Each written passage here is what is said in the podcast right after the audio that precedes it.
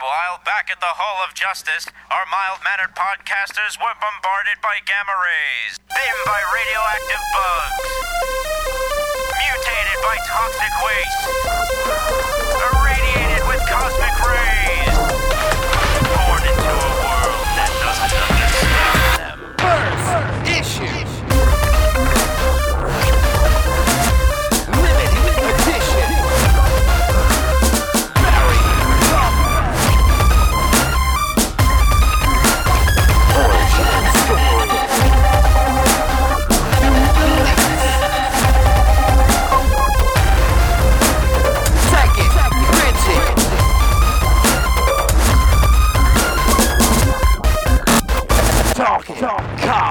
everybody. It's Wednesday, December 12th, 2012, and you are listening to the Talking Comics podcast. I am your host, Bobby Shortle, and I'm in the house with Steve Seigh, Hello. Mr. Bob Reyer, Good evening. and Stephanie Cook. Hello.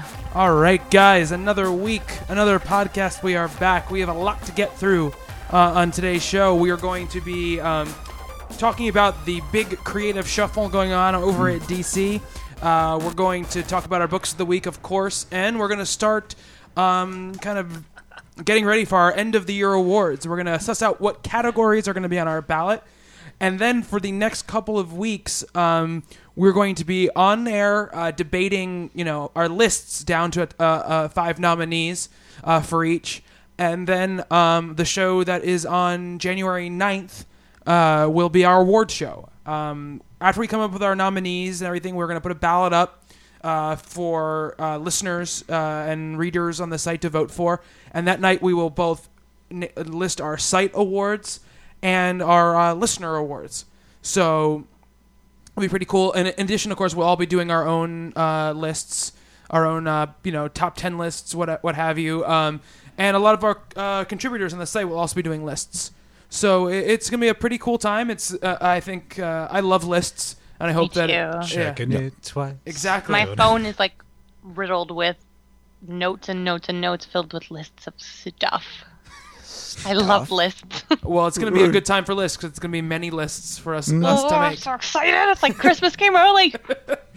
Um, so yeah, we had lots of stuff to get to. Before we get to that, um, the Man of Steel trailer, the first full trailer, uh, came out uh, yesterday. Now I guess it is, um, and it's our first real look at. Um, you know, not even really idea of plot because the plot really isn't isn't divulged enough, but a, a closer look at the characterization of who Superman is going to be, a little bit more of him, you know, in action, um, and a little more revealing, I guess, uh, the tone of the movie more than just kind of the Tree of Life-ish teaser that we got Yeah. um, before Dark Knight. Tree of Uh, life-ish teaser. It was very Tree of Life-ish.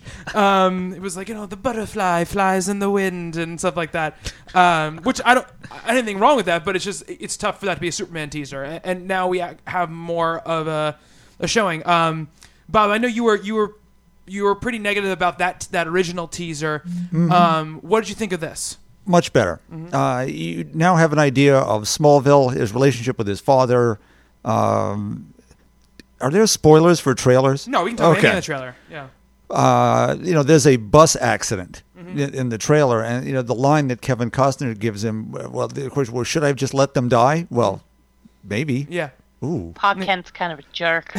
yeah, but that's Spoiler that's- alert. That's the line I was talking about. I know, that I thought know, was yeah. really strange. Yeah. Well, I want that that bus thing. The fir- first off, that sold the trailer to me more than anything else, and it's his react. It's Clark's reaction where he says, "What am I supposed to do? Just let them die?" Like that feels like Superman, Superman. To, me, to me. What I like about the Pa Kent thing is just. Now, who knows how much longer that conversation goes on and what he says right after that? It's, uh, you know, a snippet of a trailer, but I, it's a complicated situation. And uh, it was actually Joey Esposito who was tweeting a lot about it today um, and saying, you know, what would you do to protect your your child? Like, what would you try to do? Like, you know, he's trying to protect his kid. You know, he he didn't care. I mean, he cares about these other people's lives, but in the end, he doesn't want something bad to happen. You know, to the, to his son. sure to have the army show up and conduct medical experiments on this Yeah. on his son. Exactly. Um, I think that's a very interesting way to go about it. Um, Interesting so- to not see any Krypton. No, no Krypton. There's a little. You get a little bit of it. You see Jor El um, for for a second there, played by Russell Crowe. Um, and I think some of that explosion-y stuff, some of that's Krypton, I think. But um, sorry, I cut you off, but what do you think of the rest of the No, just loved it. A great tone. Again, we see some action. We see the flying sequences look pretty amazing as Yeah. he's heading up into into the clouds. Yeah, Uh, I think this is going to be better than I thought it was. I'm, it's still a Zack Snyder movie Mm-hmm. at the end of the day, but it looks as if, based on two minutes, Mm-hmm. that it's leavened off a little bit. This isn't Watchmen. It's not Sucker Punch. It's Mm-hmm. I liked both of those and 300. So I. I'm, I'm not to- saying that, but it's just for Superman. That always struck me as an uh, as an odd choice for a director. yeah. Well, they've said there But no more I think time they ramping. chose him to me because he uh, does a great job of adapting comic books because he's clearly a fan. Absolutely. So I think that's possibly why they chose him, and he's bringing like a really Christopher Nolan esque style to the Superman franchise. It's it's interesting. Steve, what did you think of it? Uh, I thought it was very Batman in a sense of um, just tone and the way it looked like it, it felt like a like a. I mean, everybody says dark. I'm starting to really dislike that word to describe things. Um, I'm super excited for it. I wasn't excited for it when it was Superman's deadliest catch, but um, now that it's a little bit more fleshed out, now that we've seen uh, the cinematography in it, I mean, I'll I'll see any movie that he does simply based on the look of his films. I mean, 300 was gorgeous. Uh, I was huge, huge, huge fan of Sucker Punch. I thought that movie was fantastic. Very underrated. A lot of people didn't get a lot out of it. I got a completely different movie out of it when I first saw it, and um, I just it looks like it's it's gonna. I don't know if it's gonna be th- what they want it to be in terms of it um, being a part of like the Justice League, and it's way. It seems like it's. I don't. I'm trying to. If if you were gonna build off of that to do the Justice League, like the Justice League would need to keep that tone and keep that like that level of severity towards it. I mean, this looks like a very grown up, like a solid two hours and change strong Superman film. Mm-hmm. This does not look like a Batman Forever or Batman and Robin type of thing where you can just make a bunch of movies and then cobble them together, the characters into one thing for Justice League. That like let's say you have Superman that comes out, Zack Snyder's Superman you would need to have Justice League at least not maybe not aesthetically, but it would need to be on that level of them taking it seriously. Yeah, Does that no, make sense? makes I- I don't- They've I don't know already if I'm- hinted that this is actually going to tie into the Justice Yeah. League. All right, I was I'm rambling a little bit. No, it makes um, absolute sense. Um, okay, good. but it, but I think to that point, I think this as a basis for that is great. I think if they're going to use this, Yeah, You know- if this is the diving board Yeah. Mm-hmm. and they're going to jump off of this and this is going to set the pace, like maybe they're Yeah. going to finally start to do some things Yeah. right. I think that you're absolutely Bob. I think that the flying stuff l- looks breathtaking, and I, uh, um, I love the moment where he's taking off and that the force of him taking off out of the, you know. You know, we, we Kelly Sue talked about last week about her reasons why Captain Marvel can fly Sure. and how they don't make any sense, you know, and who knows if their reasoning for this makes sense, but it looks like they have a reasoning. It's not just he's magic, you know, or, or whatever. Um, you know, I, I think they're doing something very interesting, which is it has. I, think when people say it's dark or it, it's serious, I think it's I think it's because they seem to be focusing heavily on him as a character, you know, and, and on his weaknesses as as a character more than they have in, the past, you, know. Um, and it seems like you know, a lot of Superman movies, a lot of it is Superman can do whatever he wants, but then Lex Luthor's gonna have a piece of kryptonite, and he's gonna have to figure a way to get around that kryptonite at the end of, at the end of the movie. That doesn't look like that. That's what this is going to be in, in the least. I love the opening with his mother talking to him about you know kind of squishing out those voices and the concern on her face when her son is crying because he can't get like you know this din of voices out of his head. Um, I, I think that is a great moment. I and I love the trailer shows you hints of the crazy big stuff that's going to happen in the movie, but doesn't focus on it. You know, um, you see spaceships and you see things exploding, and you see um, Michael Shannon's uh, General Zod for, or you know, whatever his character name is going to be, because they haven't officially confirmed that it's General Zod um, yet. Uh, you know, or, sneaky, sneaky DC. or whatever. Um, They briefly show Amy Adams as Lois Lane. Yeah, and that's a great moment at the end when like, he takes her hand at the end of the at the end of the trailer. I thought that was a really nice moment, and it took. And I said on Twitter, it gave me. I got chills like th- like three times. And I, I don't know how I feel about Amy Adams as Lois Lane because I mean I like Amy Adams. I think she's a great actress. I still don't know if it's a good a great casting choice, but I have a feeling like it can either go great or like just you know badly. And I mean it could be like James Bond where everyone's like she he can't play James Bond. He doesn't fit like the profile and blah blah blah, and then turned out to be like the best James Bond ever. What But was that uh, movie she was in? Was it The Fighter? the fighter, yeah, That she was. She She was was great. amazing in that. yeah, and she's sassy in that too. That's the reason that I, I have faith in the Lois Lane. Yeah, like I think I think she'll be she's great in everything she's in. Mm-hmm.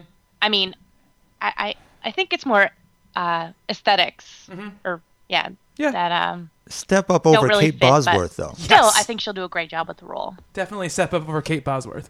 Um, Mm-hmm. You know, people tend to forget. We were talking about the, the tone of it. Um, the first half of Superman one, Yeah. the, the Richard Donner one, is not the the way it ends, Yeah, or, no. or the middle section, which which you know, the, I guess that was a Newman's part of the script as opposed to Puzo's. Yeah, But the Krypton Smallville stuff was kind of serious and Oh, kind of yeah. grown up, and Yeah.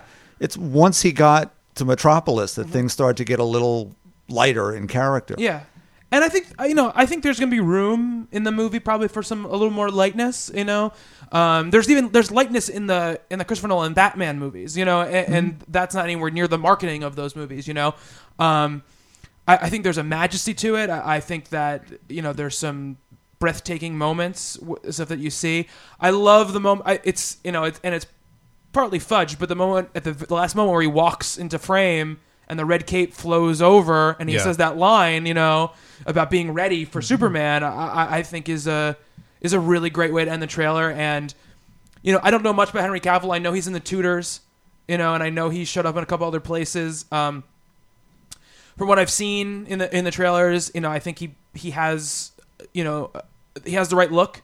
I think definitely, and he seems to have enough chops and enough soul, like just like in his eyes, to to pu- pull off that dramatic stuff. Um, I you know this is and this this is going. I, I'm s- incredibly excited about this, and I think it's going to be great. This is a little nitpick, and this is just i in general like um, a general Hollywood thing. When they when they want to make somebody like look like they've been on a journey, they always do the beard thing. Yeah. And I don't I don't it's not necessarily a bad thing, you know, but but I, I like I don't think Superman needs a beard. You know, he can have like a bad t- I, I I'm fully for him finding himself and going on his journey, but I think there's a more astute way to show that than him having, you know, a beard. You know, I, just, I think it's just a shortcut. Sorry, Stephanie. So it's implied that there's a crash or something, and then in this, they he comes back all like you know scruffy. Yeah. And then they released a poster this week too, where Superman's in handcuffs. Yes, and that's in the trailer as well. You Is see, it? Yeah, What- you see a shot of that of him in the uh, when he's talking about you know his dad saying that people weren't ready for, Ah, for okay. Superman. He's in handcuffs, and uh, first of all, I, I like the idea of that poster. the po- The poster is horribly ugly. It, it looks like a screenshot, f- like from the trailer, made into a poster. Probably Um, because it is. yeah, uh, yeah, and I, I like the, I like the idea of that though because he's in handcuffs. Obviously, that he can break out of them, but it's not about that for him. You know, he respects authority and he respects you know people's opinions and stuff like that. And I think that is symbolically really nice. Um, I'm excited about it. You know, uh, uh, no time ramping though. They said so. There's none of that Watchmen like slow motion, Oh. fast punch stuff like that he's kind of famous for Right. um, since he started. They, they said there's none of that. I wonder what the soundtrack's going to be like. I don't think he has much. There's a score. I don't think he has much Oh, good. Yeah, over that as he has in past. Uh, Stephanie, you're going to say something? Yeah. Speaking of trailers, I know this is kind of sidebarred, but Star Trek. Did anyone watch the new Star Trek Oh trailer? yes, I did. I, did Into- not. and Into Darkness? everyone else ex- excited as I am. I'm very excited. These two haven't watched it yet. I don't No. need to see the trailer to know that I'm super excited for that movie. It looks really good.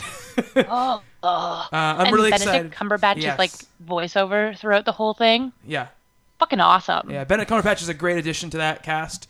And Alice um, Eve is great, and Yeah.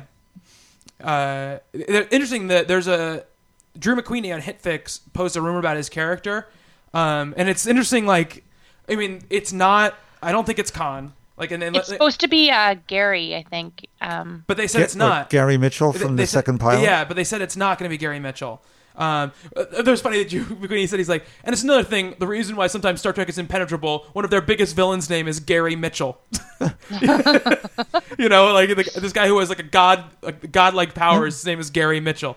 Um, He passes through the galactic barrier. Come Yeah. on, it stuff happens. but there's a rumor that, and this is them playing with you know this kind of can they've kind of developed. It's that Christopher, you know, the Christopher Pike character um, originally had a different name when they originally shot. It was like Christopher Ashley or something. Robert T. April. Robert T. April. Sorry, sorry to No, be. a- it's okay. Sorry to be a Trekkie. I'm but, glad that yeah, you know okay. that because I couldn't remember the name and I didn't think we were talking about this, so I didn't.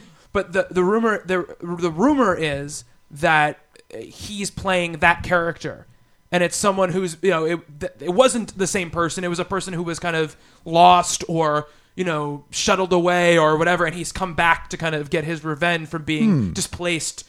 From being the written out of the script. Yeah, exa- basically, exa- yeah, yeah, yeah. So that's a that's a rumor going. Wow. on. Yeah, yeah. They also, I mean, if you watch, they Alice Eve's character hadn't been announced either. Yeah. Either. Either. Ever. Words. um, and uh, she's been announced as Carol Marcus. yeah.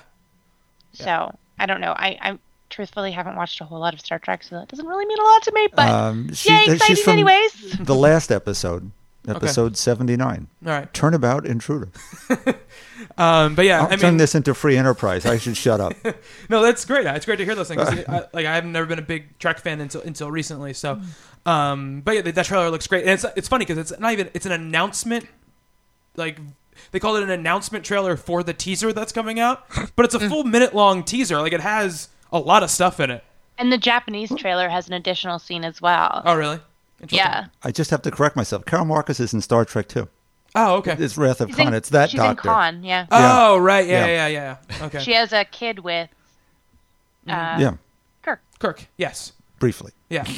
well, she, he still has a kid. It's not brief. Well, a spoiler alert for people who haven't seen Star Trek three. I haven't seen it, and I, I haven't that. seen it either. So Oh, deal with shut up people. then.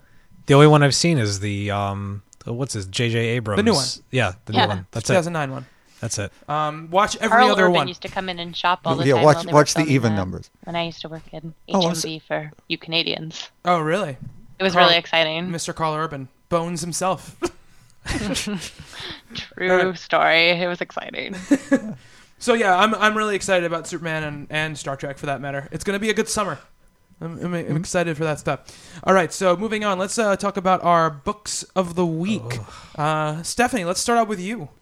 Oh well, that never happens. I know. I'm, I'm Anyway, so um, I picked up an oldie. Well, not really too old, but um, a friend recommended uh, Darwyn Cooke's uh, adaptation of Richard Stark's Parker. Um, I don't know if any of you have read this, I've not. but I picked up book one, which is called The Hunter. Um, anyone? Anyone heard of this? Nope. No, No, maybe. I mean, I've heard of it. I've never, I haven't read it. Oh, Bob? Not even Bob? No, ma'am. Whoa. Is it, is it am the one that they made the old Steve McQueen movie out of, or something, or no? Um, I don't honestly know like that much about it outside of that, but basically, um, Darwyn Cooke adapted um, Richard Stark's novel and made this sort of gangster noir revenge story. Um, it's just incredible. Like it's it doesn't take you very long to go through. It's let's see here. I've got it like just under 150 pages for book 1 it's printed on amazing paper and it's just done in like blue, black, and white. And it's stunning. Like blankets. just- Sorry, go ahead. You ever see the book Blankets? Yes, kind of like that, yeah.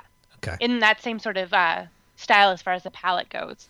Um, but it goes for pages sometimes without having any dialogue in it. And Darwyn Cooke just tells this entire thing with pictures.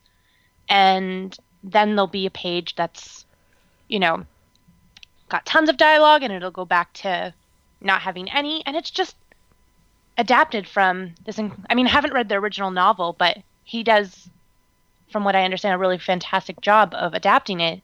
And it's great. I have to go out now and buy, I believe, um, there's three books of this out now. So I'll have to go out and check out the other two. But, you know, it's kind of this story of um, a con man who uh, gets betrayed and he sets out to get revenge on the people who you know, stabbed him in the back. And um, it, I mean, it's a really cliche story. It's been told lots and lots of times, but it all depends on kind of how you tell that story.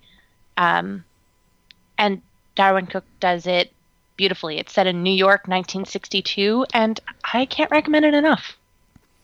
Right, He does art and story here. Yeah. Um. Okay. So the story is again uh, originally Richard Stark's, but uh, Darwyn Cooke adapts it. Um, he does the art and he did the adaptation uh, for the comic. So yeah, I believe. Okay, as I mentioned, there was there's a book one, two, and three, and I think book three came out. I want to say this year. Um, it's published by IDW, and um, the guy at the comic book store, I think said there's a fourth book that might come out eventually. Um, I'm not sure if it's different stories or if it's a continuation um, of the same thing. The title character Parker. Um, I don't think I'm making much sense. The title character Parker is. I- I mean, it leaves it kind of open ended, but it, it kind of reminds me of how one of these movies would kind of end. So I don't know if book two is a different story, different character, or what. But it's seriously worth checking out. Yeah. Very cool. We're all Darwyn Cooke fans around here, Yeah. so yeah. It seems well, like a good if time you read it for him. nothing, or if you look at it even for nothing else other than the art, it's stunning. Nice. Awesome. Another book to add to my list. Stephanie's always bringing stuff to the table that I want to read when she's done talking about them. Good job, Steph. So worth it. Maybe, maybe if I, I, I mean, I'm going Christmas shopping tomorrow, so maybe if I should stumble across a copy of it, I mean, it might end up in a mm. your in your stocking, maybe. Ooh. Are you talking to all our listeners? Well, Yeah, I hope you bought enough for everyone. metaphorically, it's in all of your stockings, but probably Just send in your, one of your yours home address to the email. Yeah. um. All right. Cool. So that is Richard Stark's Parker, and it's uh.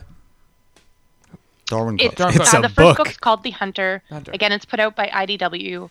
Um, it's been out for a while, so uh, there's a good chance you can find it at, um, I mean, your local comic book shop, or if you have a used bookstore that happens to have comics, um, you could probably find it there as well. Um, for anyone who's in the Toronto area, BMV has a collection of them that are pretty reasonably priced. So, um, if you're listening and don't own it, um, check out BMV. Very cool. Very cool. You get it. You can get the the first volume on Amazon for sixteen bucks. Ooh. So there you go.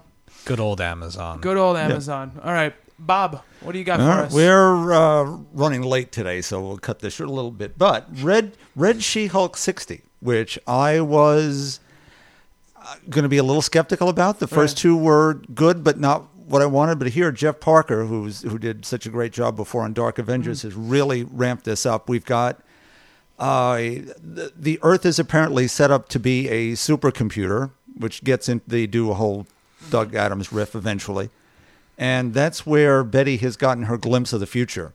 Uh, things are going bad, so it's why she has to take out this government project. So you get to see the process of that. Lovely panel, and it, I'm going to mangle this name here. So it's Carlos Pohulian. That's pretty good. Uh, okay, and Welling- at it now. Wellington Alves. Uh, a great panel where you see Betty having reflected on what they did to Bruce, chasing him around the desert, and all, you know how bad the Hulkbusters thing and the soldiers went out.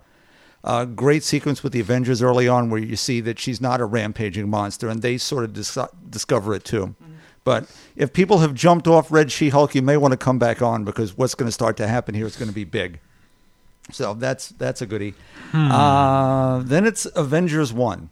All right. Ah, here we go. Jonathan Hickman, uh, look, for everyone who came late to the Fantastic Four party and had to spend seven years playing catch up with the storyline, um, this is where you need to jump on. This is huge in scope, but still personal.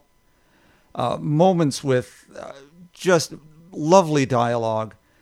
Characters we've never seen before, and it seems as if you must have. Uh, we've got three villains who are going to reform Earth uh, change evolution with with their origin bombs, as they're calling them. And when a couple of Americans, well, actually, no, it's Perth and uh, Rio. Some some other city gets origin bomb. I'm now drawing a blank. Uh, catches the Avengers' attention. Interestingly, it's as the a lot of these now books have been, we get multiple time periods. We're we're back and forth all over the place. Yeah, there's a lot of jumping around going Yeah. on. he's famous for that. So we've got four storylines going at once. But there's a moment here that, if it doesn't sell you on on his take on this character, we are dealing with world dominating villains here. They take out everybody. Captain America makes a statement, and I wrote this down directly. I bet you think you've won. Well, ma'am, you haven't. Not as long as I'm standing. That's what Captain America does. I mean, that goes back to the Korvac saga when they're, you know, he wiped out an entire room of Avengers and there's one person left and it's Cap, and he's worried about Cap. Um, I people buy this book. Moving forward, you see the, the new bigger team. Mm-hmm. We've got the Falcon flying around and Cannonball and Hyperion. It looks like from the Squadron Supreme. I this is just going to be spectacular. It's a great opening chapter. You open up all the larger storylines. Pretty special. Steve, now you came to FF later. So how do you feel about ground floor Avengers action? Well, it is quite interesting to to read something of his from the start. I mean, I mean, this is not this is not FF. This is going to a completely different team. But the interesting thing to me, and what I'm glad wasn't lost, was that you know, as long as I've been reading Hickman, especially with Fantastic Four, that it takes a certain type of uh, like epicness to the writing and just to write cosmic stuff in general. And I mean, from the very first page of Avengers 1, I mean, it starts with a bang, literally, um, of all this stuff coming into existence man, planets, whatever. And I just, I opened up that first page and I saw that. And I was just like, in my head, I was like, yes, this is going to be like the fact that I was telling you, um, Bob and I went out for for wine the other night, and I was telling him that I was so glad that when I opened this, that it was what it was because we already have Kelly Sue's uh, Avengers Assemble, which very much captures the tone of the film and has like you know the laughs and the pokey, fun stuff and whatever. It's still got a couple of serious notes on it, but for all intensive purposes, it's it's a fun Avengers read um, of people coming off of the films or Marvel choosing who's going to write the mainline Avengers book, like this is it. Like people that are coming off of the films, if they're looking to pick up a comic book based on the Avengers, this is what they're going to be, you know, this is what's going to be suggested to them. So instead of them sitting him down in a room and being like, okay, listen, you know, have you seen the Avengers movie? Okay, good. Well, we know that you do what you do, but we kind of want you to do that can you do that and they didn't apparently didn't do that. They trusted him enough to to write his own thing and do what he wants to do with it. And there's already like interplanetary elements to it. There's a huge huge like planet-sized threat already in the first issue that's been established. Um all the personalities uh, of the characters are there. There's a couple of quiet moments that are really good. I don't want to spoil anything for anyone that hasn't read it yet, but um, it just it has all the makings of being an an important and just a, a journey of a story. Like I cannot wait to see what he ends up doing with this. I mean, if he if he pulled me into the Fantastic Four as much as he did, and I only read from 600 on, I didn't read before that. So for him to have converted me, or Bob really did, but to have grown as attached to those characters as I have over the past year, if he's going to do that for me with the Avengers, then I am overly excited and I'm all for it. And out of everything from Marvel now that came out, between the two Fraction books of Fantastic Four and FF and Avengers, like those are the three for me. Those are the ones that like every time they come out that month, I'm going to be like bouncing off the walls. Uh, yeah, I mean, I think it's great. I, I it's we, we talked a little about this a lot in the last couple weeks, c- talking about Hawkeye and, and, like the style of the book, and there's definitely a uh, overriding style to the book immediately. Um, like there's a you know there's the chart at the beginning of the the, the book that tells you which kind of like you know which Avengers are going to be in the ring for this you know this adventure that you're going on. Um, I will say, it, it, I think it's smart of him, even though obviously he's going to a much bigger story and there's a lot of characters introduced that we have no idea who they are. Um, his initial team is the movie team. You know, the people in that spaceship going to the other planet. You know, th- that's they're the movie team. It's Captain America, Thor, Iron Man, Hawkeye, and Black Widow. Um, I think that's a smart move. Um, I, I think the book looks amazing. The Jerome Pena art, i Yeah. I, I think, is gorgeous and um, modern, but fe- like especially the Hulk feels old school. Oh, that one panel of him charging Yeah. into the camera, so to speak. Yeah, is he, brilliant. he has a very old school look to it.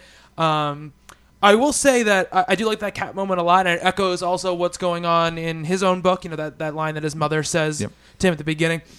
I, I think that because he's beginning to tell a very big story, uh, I- I think this issue is a little light on character moments to me. Like there's not there's so much to get through. There's so many characters to establish. You know, there are these villains who I have no idea who they are. Um, but it didn't bother me. That didn't bother me. I was fine with not knowing who they were. I was like, okay, this guy is obviously some sort of like crazy, like you know, alien demon looking thing that's going to try to destroy the world, but thinks he's doing the, a good thing or whatever. I can. That's easy to to process quickly, and I'm sure I'll learn about him as we go along. They seem to have their own little quirks Yeah. uh, towards each other, which, which, is, nice. interesting. Like, and they're and, and not not to say that the, the characters weren't boring or stale, but there was not a lot of depth there to me. Um, and the Hickman writing I have read in the FF that, that it's all about that. Now he had a long time to lay that groundwork, and I'm not saying that th- this is going to be devoid of that, um, but I do feel like it's a little light on you know character uh, pathos and and stuff like that. Um, but I was fully entertained the entire time, and I, I can't wait for issue two. And they also he also lays the seeds for new Avengers in there with the Illuminati showing up in that in that one panel. Um, it's an, and it's a cool concept. I like the idea of them getting bigger and having to, you know, we've we've done all these uh, huge things, but we're always you know reacting to situations instead of you know stopping them before they happen. You know, being preventative. So I like that idea. You know, um, I like the idea that even whatever you know, however disappointing AVX was, um, these books are definitely playing off of it. You know, um, and trying to fix the universe i- in a lot of ways, and I think that's interesting. I think that it helps investment. You know, it get, makes your investment feel worth it. Um, if you didn't like those books, to be getting a payoff in books that you do like. So I thought it was really good. Um, Stephanie, did you get a chance to read it? Not yet. Okay. I have it. Haven't had a chance to Okay. get into it yet, though. Will though. Cool. Um, all right, so I'm gonna talk about my book of the week, and then we'll let Steve close off because I don't want to close off on a negative note on our book of the week. So I'm gonna talk about Thunderbolts number one uh, from Marvel. Uh, it's uh, Danny Way, I believe, is, is the writer. He wrote Deadpool for a while. Um, second of our Thunderbolts, the new Thunderbolts team is the Red Hulk, uh, Elektra, Punisher, Deadpool, Venom, and Purple Girl, who we don't know who. she is. um, Wait, now- that isn't actually her name, though. no, What? no, no, no, it's not. But I, I don't know who the character is, and they Okay, I was gonna be like, no, and it's the one read that character. yet. That sounds awesome. yeah, it's the one character who they don't really highlight or tell you their name or give you like a you know a scene. She's just kind of is places Manic Um, panic. yeah. Um, so to to start off, I was excited to read the book. Um, I I I like you know I I'm not the biggest fan of the Red Hulk, but um I've I obviously loved the Rucka Punisher stuff. Um, the Deadpool stuff has been really good so far. I think the Venom stuff with Remender writing it w- w- was really good. Um, and Elektra, I mean, obviously, I haven't read very much w- with her, but the stuff I have read has been great. It's obviously been handled by stuff. Only stuff I read her has been stuff that's handled by great creators. But you know, um, I'm excited for that team. Um, and I'd never looked at the preview pages of the inside of the art because I hate doing that before the book comes out. Um, and this is one of those times where you know the cover art does not represent at all what the inside of the book looks like. The cover art is painterly a- a- and I don't know if it would work throughout an entire book, but it's at least interesting to look at. Um, the, the art inside the book is just it's pedestrian, you know, in, in the worst kind of ways Nicely played. um, you know, it's it's it it it has sort of like that. Um, it has a more cartoony style to it, you, you know, um, and it just does, I don't think it works for the book. Um, you know, th- there especially there's there's the scene there's a scene where there's scenes where Thunderbolt Ross is going around recruiting all these members of the Thunderbolts, and there's one thing where he's recruiting Venom, and he's in Somalia and he's fighting these terrorists and it's like perfectly blue skies and you know it looks like it's and it, it and the tone of it is is so muddled and weird. It's like is it, it it's uh, it seems like it's supposed to be funny. Like the look of it's so crisp and so clean, and what's happening is so kind of gruesome that you think, oh, this is supposed to be funny. But then the way the scene's going, it doesn't seem like it's supposed to be funny. You know, it seems like Venom is killing multiple people, and Thunderbolt Ross is just standing there watching him do it, going, "You want to be part of my team?" He's like, "Wait a second, man, I gotta finish this, you know, killing this guy," and it doesn't work at all. Um, it, it's the the framing device with the Punisher is lazy and and, and uh, poorly written. You know, Steve was joking about this off mic, but there there are times where he'll say one thing and then it's like three panels of emptiness. Yeah. And it, it's just a it's just a bad way to move the story along. Um, you know, it's basically G- General Ross telling the Punisher how he put this team together, but it doesn't work. And then there's like the whole plot of it is, you know, he's got the Punisher captured, so he's basically blackmailing him with death by all the people he's wronged in order to join the team. It doesn't feel, and uh, maybe this is, you know, this is the way they're going to be taking the Punisher. Um, and you know, Rucka is obviously leaving. He's off the book after after Warzone. It doesn't feel like that Punisher at, at all. You know, it, it it feels like a scummy killer to, to me and and the punisher at his best is never a scummy killer you know that but he, he looks like like a mobster to me in, in this and none of the character reactions work none of the portraits i feel like mesh up with the characters in their solo books uh, at all um, and i just i don't get the impetus for them all really coming together you know there's a speech that's supposed to tie it together and it doesn't really work for me you know the Thunderbolts make sense be- in, their traditional form because it's like the Suicide Squad. It's a group of prisoners who are said, "We will give you a chance to get out of jail if you mm-hmm. be heroes for a little while." But here, you're you're just grouping together a bunch of people who are either heroes or anti-heroes who aren't ever going to end up in any of those prisons anyway. You know, Yeah. so what's what's their impetus for doing it? Well, it's one of the real problems with this. The original Thunderbolt concept, going all the way back, Kurt Busiek, is it was B, C, D level characters pulled together. Everything was on the table. Who would change? Who would mm. be? Who would end up good? Who could die? Nothing can really happen to these lead characters except Purple Girl. Right. Yeah. You know, they all have their own books. Every, everything will be fine at the end. So you're ready. Granted, the Avengers is that way too, but you're invested differently. Here, who cares? Um, it's funny you mentioned how nothing seems the way it's supposed to. The Deadpool scene, I suppose, is supposed to be hilariously funny, where he's in France killing mimes, Yeah. but it's not. It just sits there on the page. This art is flat, stiff. I don't know what other way to, to put what's going on with it. It's just it's not entertaining, No. and it's not dynamic. No. It's competent, you know, for the most part, except for Elektra has a new superpower we don't know of. She's apparently pneumatic on one side rather than the other. um, I I'm one and done. I'm out. Yeah, me, me too. I'm absolutely done. Mm-hmm. What about you, Steve? I didn't like it. yeah, no, no, sir. I don't like it. Um, no, I um, my biggest problem, not my biggest problem, my first problem, I should say, with the book was the art. Um, this was the artist that worked on that Avenging Spider-Man uh, issue that we all loved, Yeah, but the art, everybody obviously was saying that it was. Um, I don't like his style. It looks like a lot of these panels. It looks like they're trying to go to the bathroom. They've all got that like squinted, furrowed brow. You know, too much Starbucks going on. um, it really bored me, and it's a shame because um, I'd heard the name. I mean, I only I've only heard the name Thunderbolts. I never read anything, and I've been hearing it a while from Bob, and I have all of the the Dark Avengers slash Thunderbolts.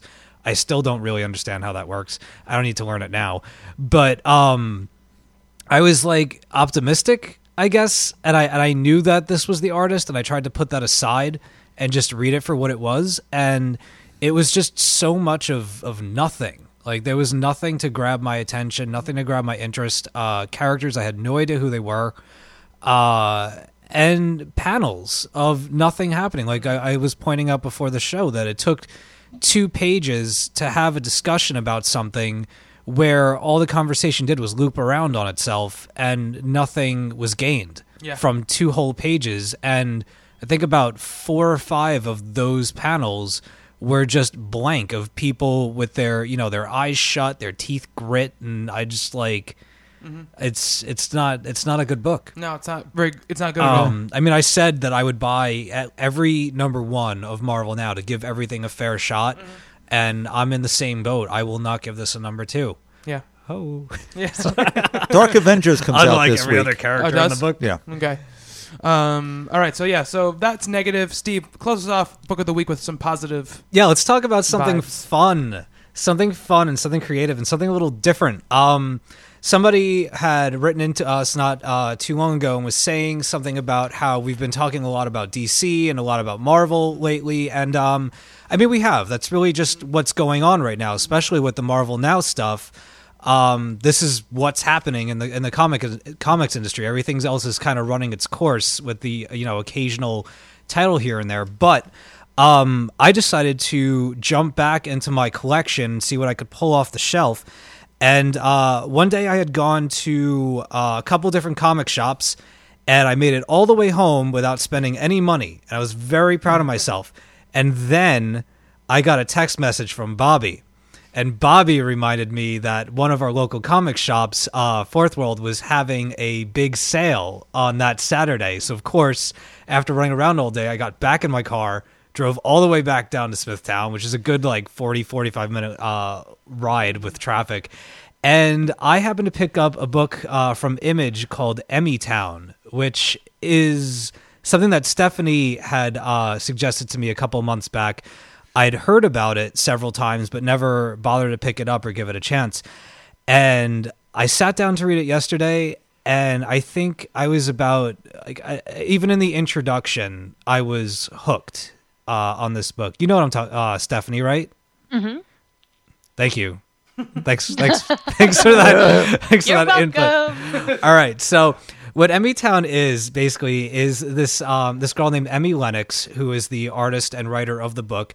She was interning at uh, Top Shelf Comics, and instead of I guess keeping a traditional diary, she had decided to represent her her daily activities in little like cartoon snippets. Uh, she has all these all these characters, reoccurring characters of friends and family and stuff like that. Um, her friend, uh, she calls her Jamestown. You get to learn about her dog Henry, and there are other characters throughout the book that are like pieces of her that they're they're representations of the emotions that she has throughout the day but she chooses to express them in other characters. Like there's ocean girl there's white heart and black heart which are good and bad days. Uh, and then there's the cat army which you know leads to a lot of uh, humorous stuff but what it is is it's basically you're reading a sketch diary uh, from May 2009 all the way up to April in 2010. So you're essentially reading um, a person's life in comic book form and you follow it from day to day. I mean, there might be a, a day missing here or there, but you essentially start off right smack dab in the middle of this person's life.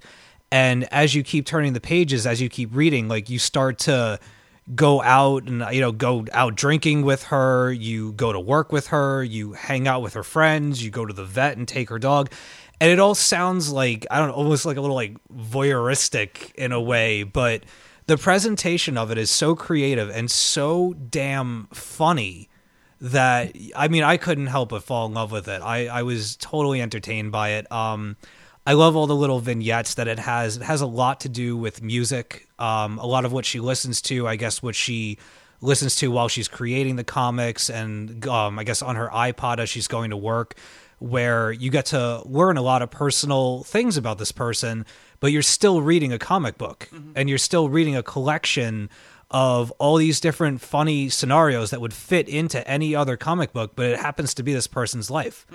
Um, it's super, super charming. It's super funny. And you'd be surprised by just how much you you realize how much you start to enjoy it because you know, this is a real person doing real things, and you'll be reading, and all of a sudden you'll come across a, an event that was something that was famous or worldwide that you were there too. Mm-hmm. So like like the death of Michael Jackson, for example, like I remember exactly where I was and who told me the moment I found out. And you know, you're just reading this book and all of a sudden you get to that point in our history where, you know, our generation's greatest pop star had passed away.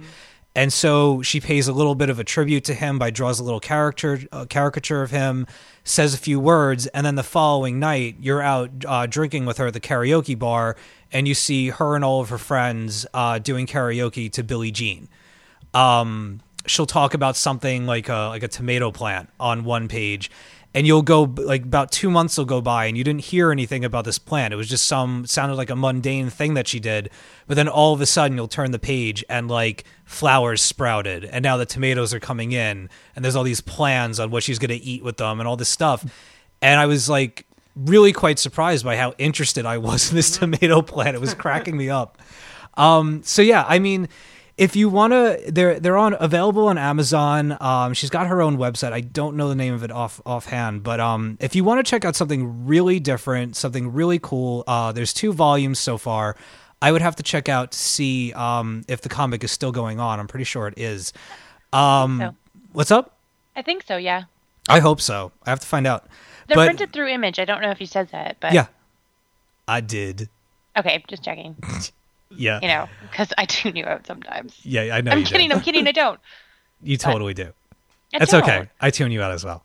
Oh, Whatever. Be that way. But anyway, But I mean, like, um, there's a lot of people who do really great sketch diary type things, and that's kind of the art style that they can do, and that's it. Emi's a fantastic artist. Like, she's the comic is so well done. It's so incredibly well drawn, and she's just so talented outside of that as well. Like, um, if you see her at any conventions, she usually has like a limited print that she'll do for each convention, and they're beautiful. So, if I mean, if you like the comic, great. But if you don't, you should still follow her art because she does a lot of things outside of that as well. Yeah, I mean the book itself is is extremely expressive, and um, that was one of the things that I was I was telling the guys earlier that I signed myself up for um, for art lessons because after reading this book, like it really kind of inspired me, and this was just yesterday afternoon that it really hit me that I I want to start to put more um, expressiveness into my own artwork, and it was kind of this book that kicked me in the ass because it's I almost want to start a routine where I have to draw something once a day just to get myself back into the habit of of drawing and expanding what I can do. And doing something like a sketch diary would be perfect uh, for that exercise. So um, I don't know. I'm still reading it. I'm only 75 pages in, but I am completely hooked on it. I can't stop reading it. It's highly entertaining. Like I said, if you want something different and you want something that's that's still going to entertain you, it's still a comic book, but um, I, it's the only word I can come up with. It's really original. I mean, I know other people do it, but for it to be available in this form and to follow somebody this way is just a really creative way of doing it. And uh, I loved it. It's uh, EmiTown, which is E M I T O W N dot blogspot dot com, There you go. and it's every updated every Tuesday and Thursday. Excellent. Yeah. So there you go. Sweet. All right. So finishing off our book of the week on a positive note, um, we're gonna take a little break, and then we're gonna come back and we're gonna talk about the DC Creative Shuffle and our idea for categories for our Talking Comics End of the Year awards.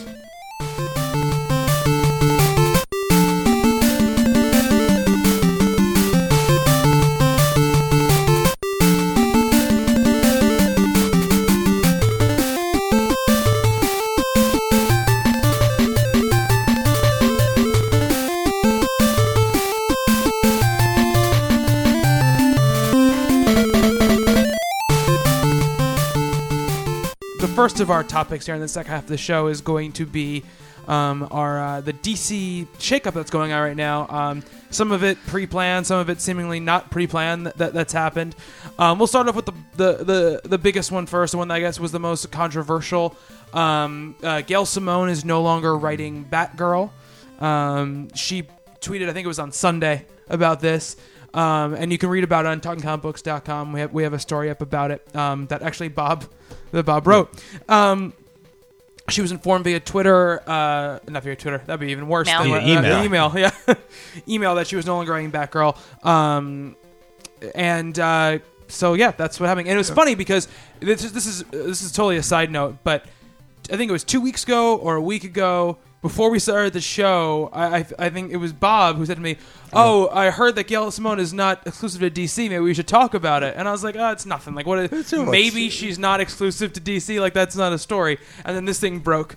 Um, so uh, Bob, um, wh- what is, she's she, you know, Gail Simone has been on Twitter since then uh, and has been very positive about about what's She- been going on. She's, She's been a completely class act. yeah, she's here. been doing a very good job about that. You know, she you know some she said you know stop sending negative emails. These people stop sending threatening. email- that- that It's ridiculous. Like it's a business thing. This is what happens. Mm-hmm. Um, but uh, purely from a creative standpoint, uh, uh, the, what, what, how does this make you feel? Well, well, here's here's the real problem. It, you know, it certainly is. It's it's a work for hire situation. You know, she doesn't own Batgirl. She mm-hmm. didn't come up with it. It's their business to do what they want. Mm-hmm. You know, the classless way you let someone go who's been nothing but supportive of your company. Mm-hmm. So we go for there first. When they were rebooting into this new Fifty Two, uh, she was she had been off Birds of Prey for a little bit, but it was it was still Oracle.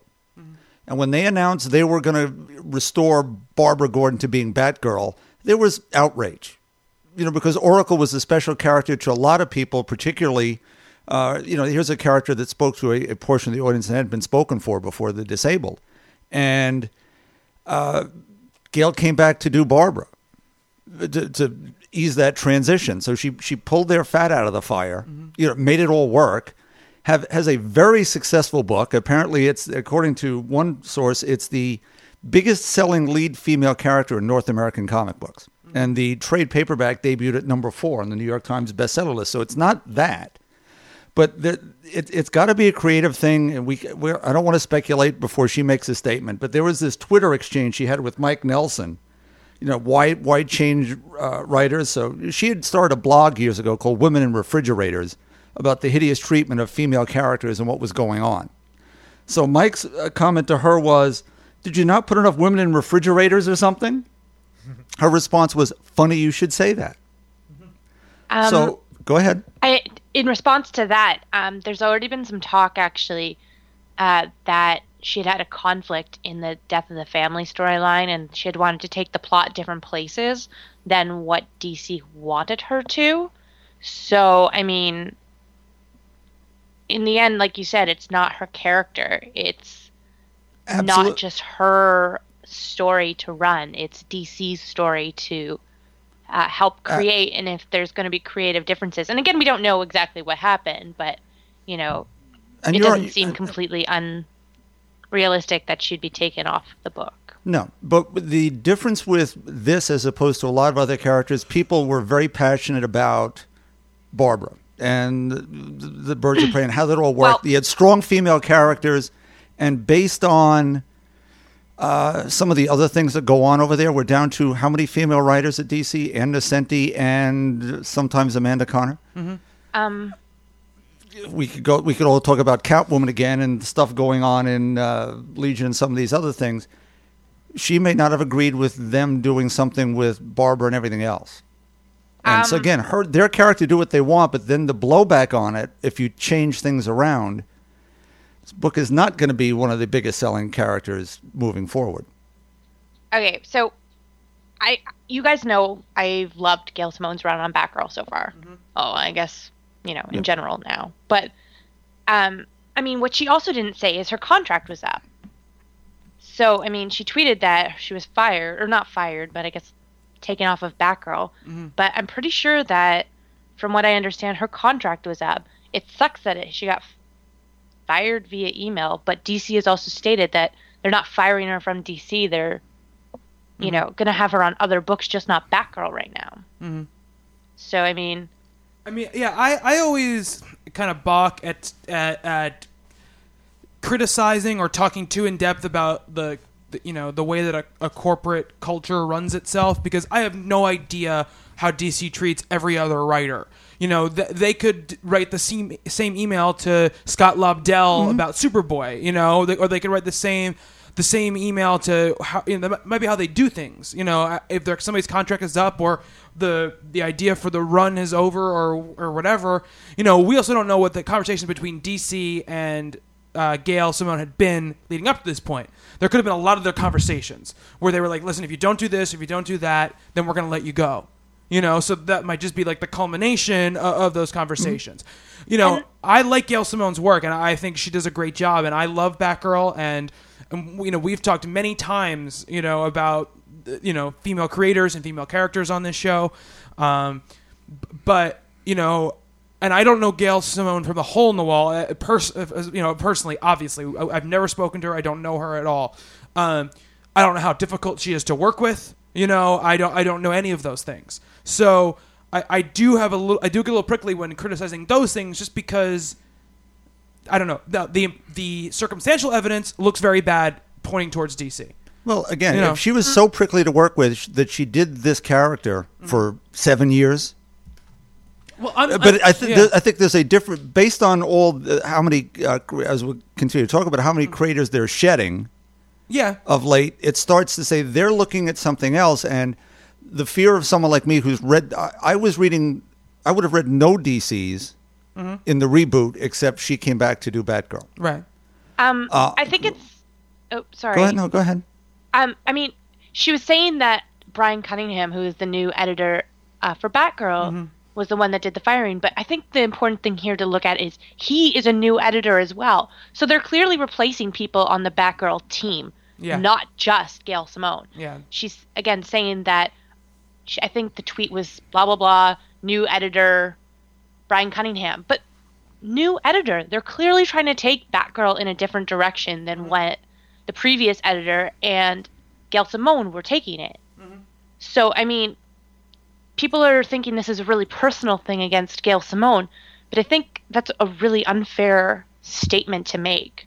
Well, uh, I mean, let me DC let me didn't come out and say make an issue a statement saying that we won't be working with her ever again. Mm-hmm. They didn't disown her like they disowned, say, Chris Roberson, Mm. um, over the whole iZombie stuff. Mm-hmm. But I mean, you know, eh, let me just say this: Th- this is a character and a creator linked in lots of people's minds. We, I will use, and it's not even the royal we, because I'm one of those people, are taking it sort of personally, because this character, in the form it's been in over, and the growth she experienced over these years, after being mangled by Alan Moore, um, it's been uh, redemptive. It's it's been a great ride to be on, and based on what they're doing with their other female characters, it could be a 180 shift. Yeah, but I, but Bobby, you, I think you're using Catwoman as sort of like an umbrella uh, uh, idea Uh, what of so- this. Starfire, Starfire, listen, Harley? Uh, Can we show me the female characters that are not that? Batwoman. Okay. there's nothing about Batwoman that's that. Wonder Woman. W- Not. Wonder Woman, Wonder Woman is Woman's- not. Wonder Woman is not over sexualized in in their books at all. No, she's hyper violent. you might not which is just agree as bad. with you might not agree with the tact that the writing is taking on Wonder Woman. Wonder Woman is not over sexualized. No, I didn't say that. All right. She's hyper violent instead. she's very violent, but she's a very self-possessed character. So y- you can't account for personal taste necessarily for everyone, Bob. I th- I love the Wonder Woman book. And I know Stephanie is enjoying it. I know Steve's enjoying it as well. So that's personal taste. I understand your personal taste against that. And I don't want. I, I'm not saying that the way they portray Starfire illustratively is bad. You know, I don't like it. But I don't think that the way they've dealt with her, generally for the other parts of that book, except for that first issue or two, has been that way. You know. um, Sorry, go ahead, Stephanie.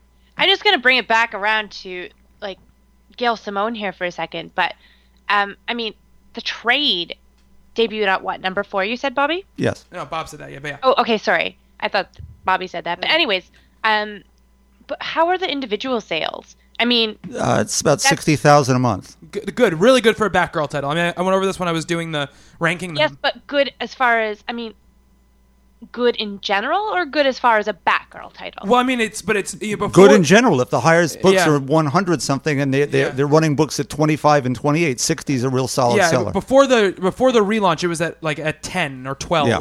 and it, it's do it's doing very very well for them. Um, I, I don't think her her cha- the changing of guard. I don't, I wouldn't think it's anything to do with sales, and I don't know how you up those sales.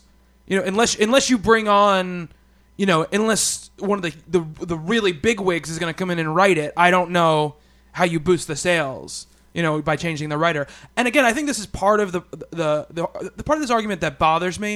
And this happened on the internet in general. It happened with some people who write for our site as well. Look, Gail Simone leaving the book that sucks. She's a great writer. We have no idea. We, th- this guy uh, Ray Fox is going to come on and write a two issue arc, but we have no idea. But we have no idea who he's also. I think he's helping on. Um, he's coming on to Justice League Dark with Jeff Lemire. He's a friend of Jeff Lemire's. Um, really awesome. we don't have no idea who's taking over Batgirl. You, you know? Oh, what? Do we know? Carry who's sorry. No, we taking- We don't, right? Um, I was about to say something, and then I was like, nope, you just said that. Okay. uh, so uh, I, I think before we get the pitchforks and torches out um, on the book, let's wait to see what they put on the book. You know, because if it's somebody great and it, it, it gets people excited, then that, that's a that's a different story. You, you know, uh, if this leads Batgirl on a bad path, that's a bad thing. But the truth is, like, it's easy to take it personally because you love the character and you like Gail as a writer.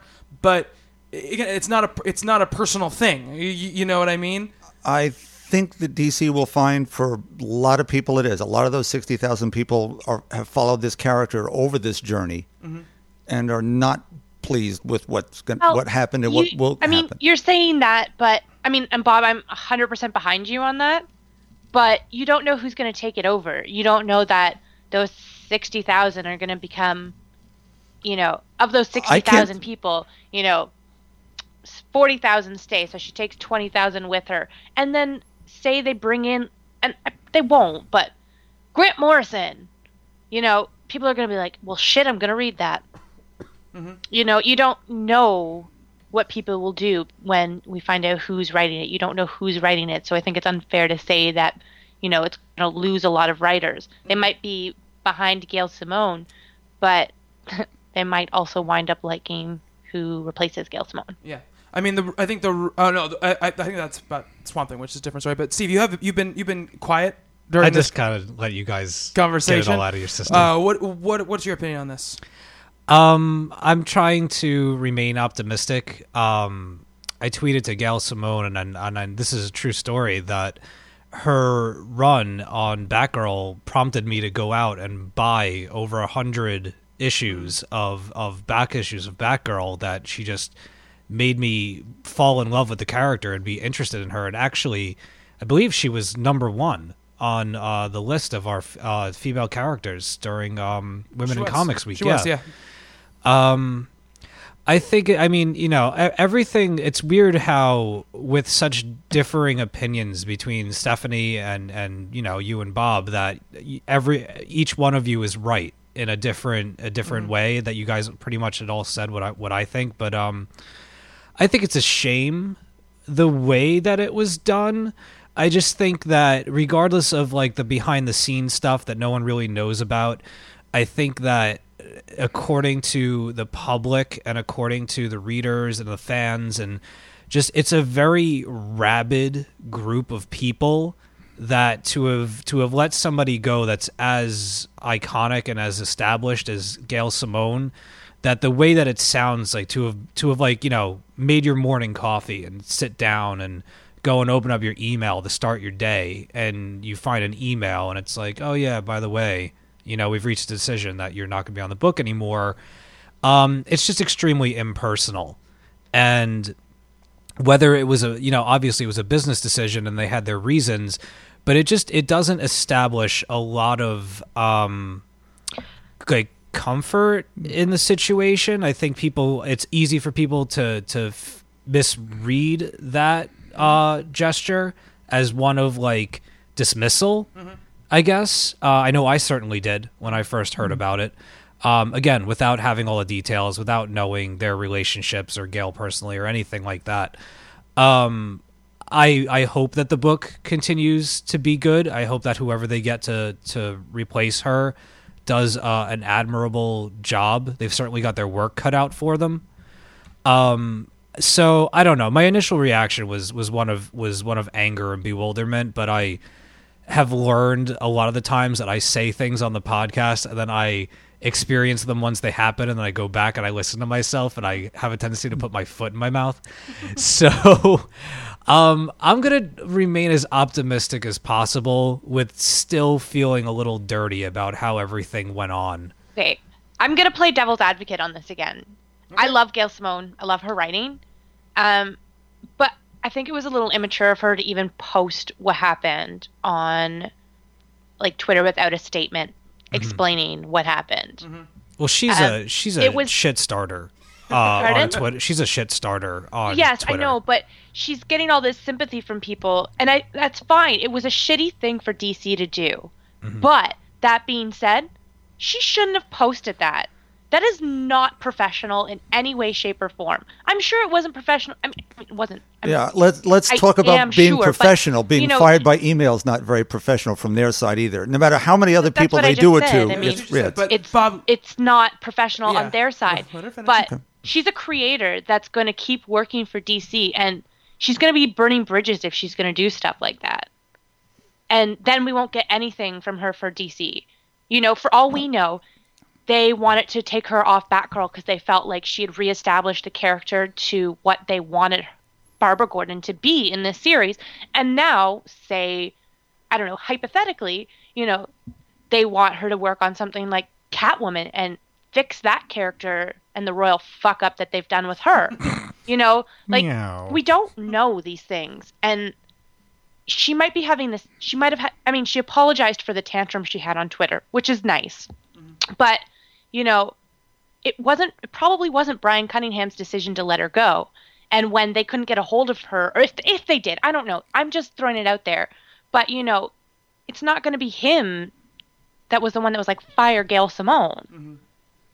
It I mean, and he's going to he's a new editor on the Batgirl series that's going to get a really bad rap.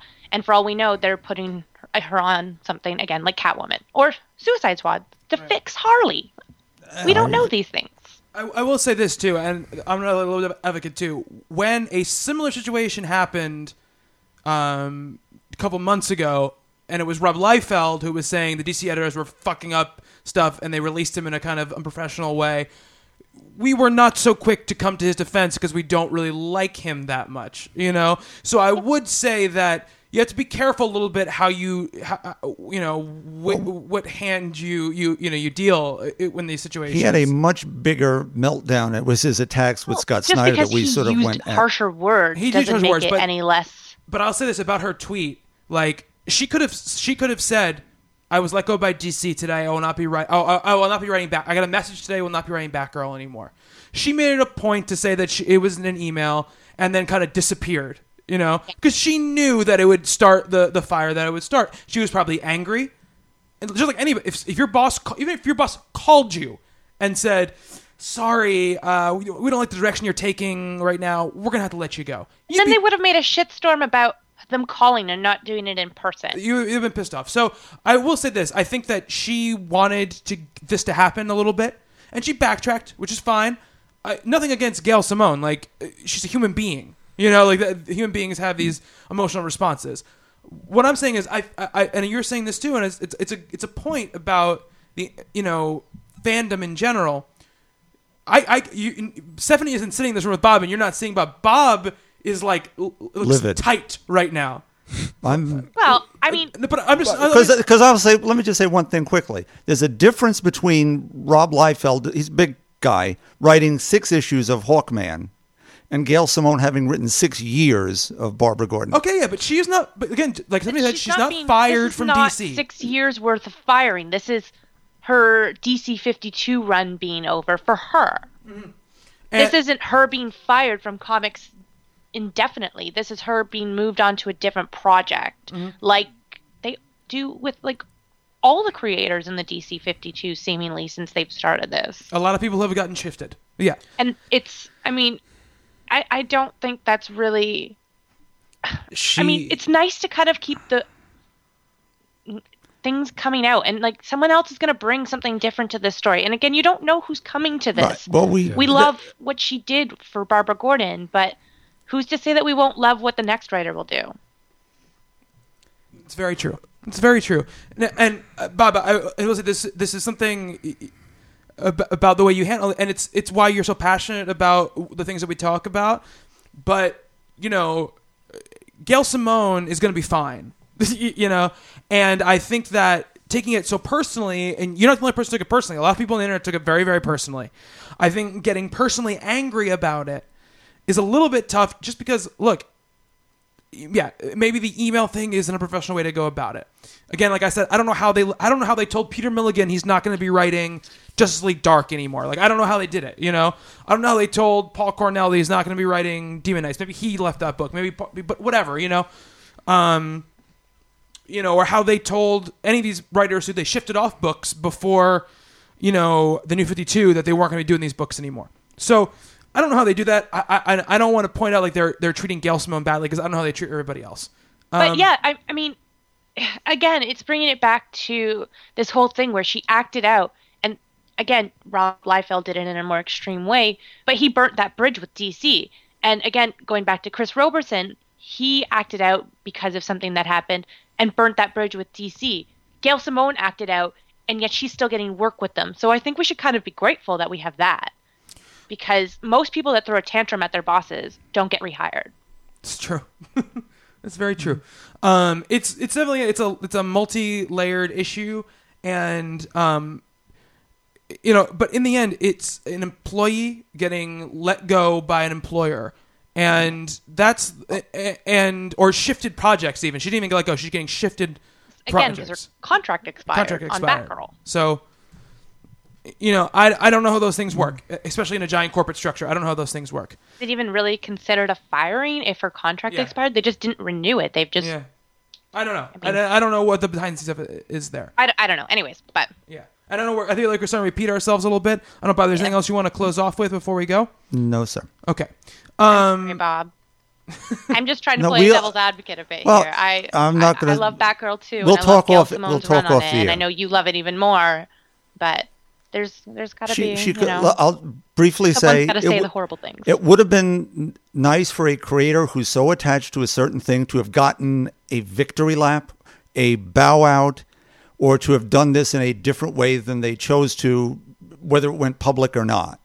And if you're going to take a character that has stood for one thing for years and years and years, and if there's a quantum shift in what this character is about and is representing, that and that's what caused this shift that could be a real problem for readers and not them but for the people who were passionate about it before myself included end of the line it could be, and you know, and if that happens, that'll be a shame. But we don't know that's what's going to happen. We don't know if it's just a simple, you know, if there, there's a story point, a direction that Gail Simone wanted the character that just didn't line up with the way they wanted the character story wise to go. You know, and the point they couldn't get past it. We don't know that. You know, so I'm gonna wait to see what they put on the book, and hopefully it, it's somebody great. You know. Um, all right, uh, uh, moving on to a, a less dramatic shift. Um, Scott Snyder and Yanick Paquette are leaving uh, Swamp Thing. Um, this is not a we got fired. This is a they were going to end it actually earlier than they ended it anyway. They're going to issue 18, and he's ending his run. It's more of a you know him trying to manage all the projects that he's doing now and kind of I guess the new station he has in DC as far as you know his level of stature as a writer. Um, uh, Steve, you've been reading Swamp Thing, right? Religiously. Yeah, uh, me as well. Um, Stephanie, you, you read some of the Swamp Thing, right? Uh, I haven't. I've read Oh, um, you read Animal Man. That's Animal right. Man, and Yeah. I Animal intended to get to the point where the crossover started and then read Swamp Thing, but Mm. everything else, life. I, I'll get to it. I have everything. I'm updated on all the issues. I just need to find the time to sit down and read them. Yeah. Um, it, it's been interesting because you know uh, Snyder's obviously writing Batman. We talk about that a lot, and you know we, we've mentioned Swamp Thing several times, but I, I you know it's more it's his more kind of under the radar book uh, as far as the two, the two main DC books that he's writing. Um, but it, it, it's really been something uh, something great, and it, it's uh, it's a shame to see him leaving it. Um, I completely understand. You can only write so many books. He put American Vampire on hold as well because he needed more time to write other things. Um, and now the the rumor is is that Steve Niles. Ooh. oh no, he Oh, he can. already he said that's not happening. Oh, okay. Oh, I just got excited for nothing. Yeah, no, he put that on Twitter that that was only a rumor and that's not actually happening. Well, uh, well, then I'll, I'll reset the rumor to where it originally was that an image creator is going to be coming over to to work on Swamp Thing. Um, I think uh, there was a bunch of Twitter stuff going on about that, saying the Green Wake team should come and do that. Ooh. That'd be good. Riley, Kurtis- I don't Riley think that's the Rossmo case, but on uh, that would be a good team. Swamp Yeah. Thing would be great. That's a good good thing to to to gab about, though. I mean, that's a interesting uh, team to take that over. Steve, yes. now I had no experience with Swamp Thing uh, before I started reading the Snyder run. I don't think you did either. No. So what what have you taken away from the Scott Snyder run on Swamp Thing? Uh well, I mean, first of all, it's it's been one hell of a of a journey. Um, and to have worked so closely with Jeff Lemire and to cross uh cross the two characters between Animal Man and uh, Swamp Thing with the whole Rot World arc has just been something um rewarding that that is that has come to fruition. I mean, we had when we had Scott uh, on the show a while back. I mean, we were just spitballing with him about ideas for that and stuff like that, and um, heard how passionate he was about it, how excited they were, and um, it's just really cool to see two creators um, that are such good friends. I mean, I see their interactions on Twitter, and I mean, it goes beyond just being in the business together, like you know, family gatherings and you know, inside jokes and stuff like that. So the chemistry um, that's happened between those two series, but um, it's crazy. Like as much as I love Animal Man, and I do, and I, it's incredible, and it's been a lot of fun. There are times when I find myself uh, erring on the side of Swamp Thing, just because I mean the art for for one is is psychedelic and and just richly detailed. It gets a little um you got to spend time on the page a little bit, but um it's it sets itself apart from other DC titles. Um, it's got a lot of character to it and a lot of just uh, a lot of personality. Like you open up a Swamp Thing book and you see those crazy panels with all the roots dividing all of the the panels and pictures and everything. Um, Abigail Arcane uh, has become a really, really just a fantastic character. Uh, Arcane himself is is a great, disgusting, decrepit villain. And um, I mean, for my people keep telling me to go back and read Alan Moore's Yeah.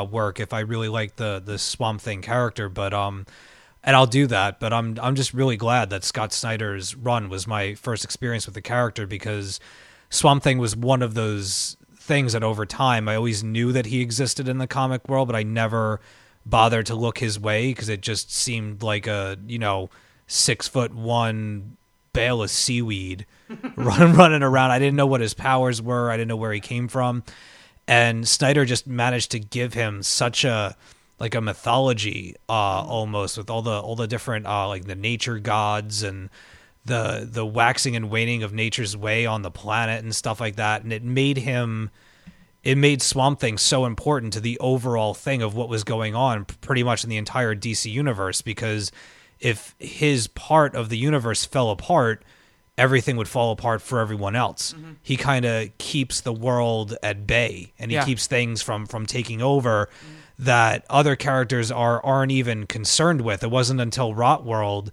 where he was really even a part of the DC 52 outside of his own little world mm-hmm. and they built it into that. And now it's affecting everyone. Yeah. And uh, it was really quite um almost like a sleight of hand a little bit uh, in the industry and in, and in the 52 and just really clever stuff so um, i thought it was kind of it was weird because the whole Gail thing happened the whole Gail simone thing happened and then this got announced and it was just the Gail simone thing just trumped it as far as news and i really didn't hear anybody's reactions there Yeah. was like maybe three or four tweets that were like oh boo and but it's it's one of those things where it was bound to happen eventually. Uh, I'm glad to have had him on the book for as long as we have, and I think that he's laid the groundwork for whoever does take it over. That they have a hell of a plate to to work with and a, and a playground Yeah. to play in, and uh, I just hope that they do it justice. And I hope to see. I'll follow the character, you know, into the next uh, creator and see what they can do with it. Yeah. Absolutely. It's. uh I mean, Bob, did you ever read the Alan Moore stuff? No, I can't say that. I read the Bernie Wrightson stuff years and Hmm. Years back when you know, they actually had Man Thing and Swamp Thing come out basically the same month from two different companies.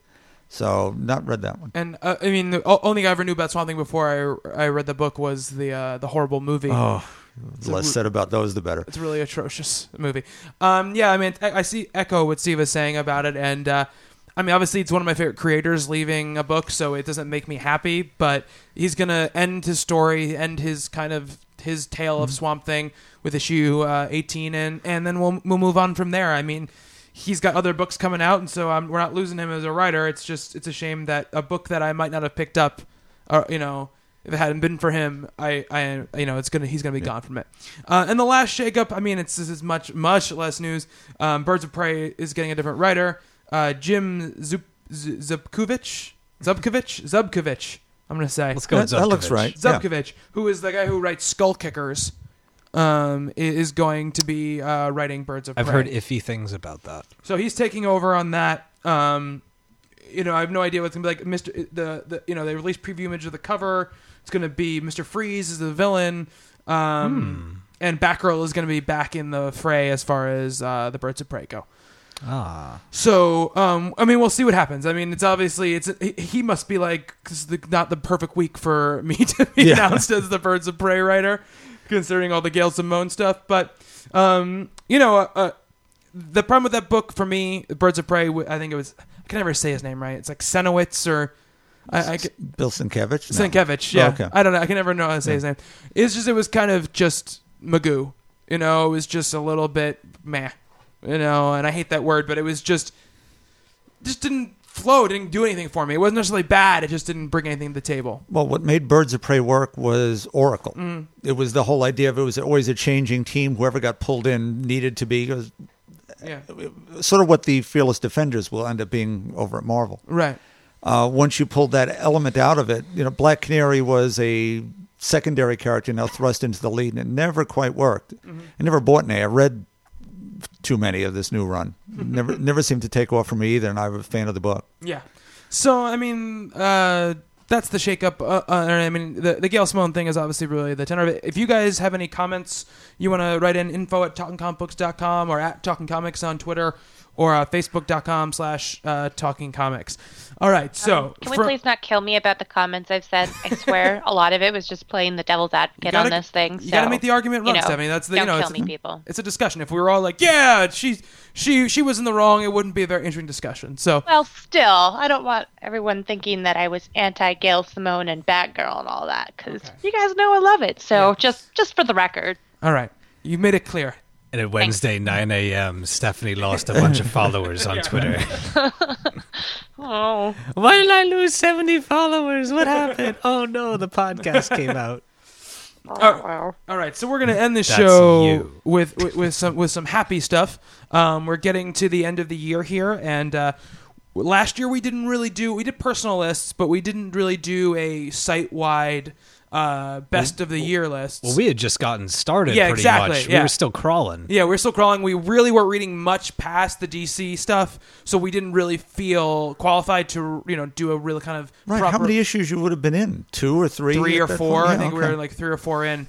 Um, so we didn't really feel qualified to do it. But this year, obviously, we've had a whole year under our belts, hardcore reading comics from every publisher and every author, and you know, reading a lot, a lot of stuff. So uh, we're gonna come up with a list here, or not a list. We're come up with a set of categories here.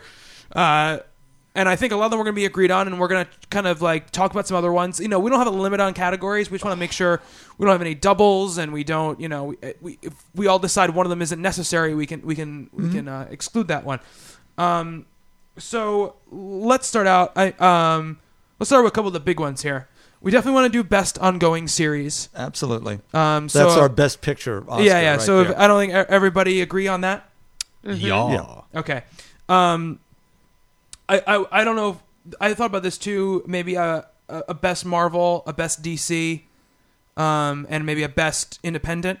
As far as issue or No, arc or a what? series. On like, well, th- they'd be on the list though, right?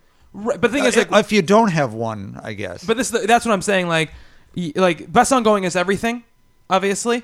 Um, and you know, you might have two Image, uh, a Marvel, uh, uh, you know, a, a Dark Horse, and maybe a DC. But I mean, there's a, a whole category of books that won't even get mentioned that are very good if we're just doing, you know, overall ongoing. You know, I don't know. I don't know what you guys think. Stephanie, what about you?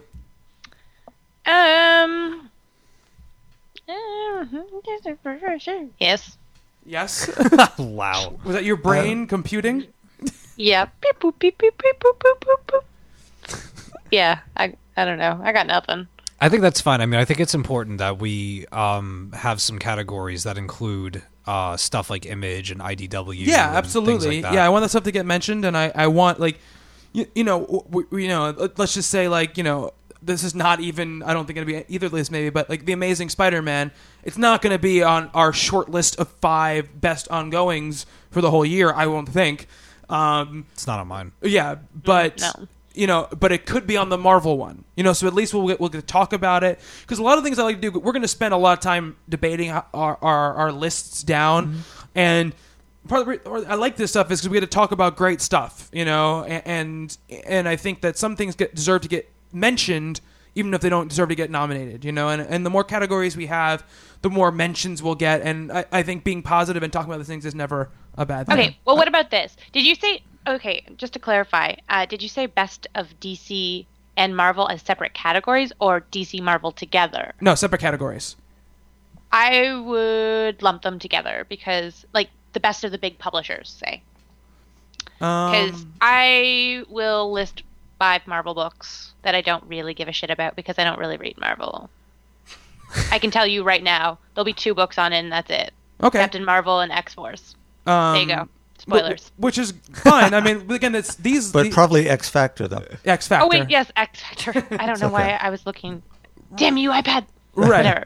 But- Anyways, but yes. Yeah, I mean that, that and that's totally valid. And I, I, I uh, I but again, like these are going to be like site wide things.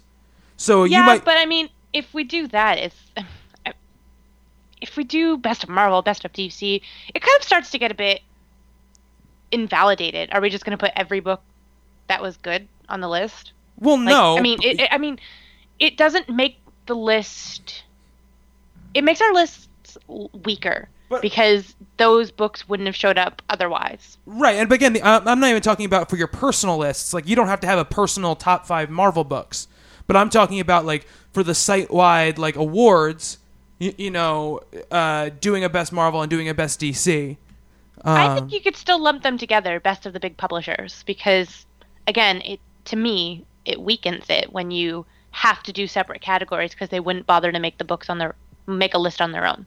See, I would just vote that it would be a little redundant if we mentioned some of the same books two or three times with that same discussion. If I'm going to pick of 12 books I've written down and four of them are Marvel, four of them are DC, then they're going to get brought up on two different lists.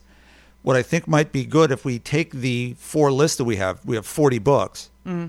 and parse them out of there, and then, okay, from those 40, Yeah, but I'm not got- gonna have my top ten list ready by the time we get record to next week for doing all this. To, behind the curtain, people, we're not gonna be recording. We're gonna be recording in one big lump next week. Yeah. so we have t- uh, time off during the holidays because our recording days would be Christmas Day and New Year's Day um, if it wasn't for that.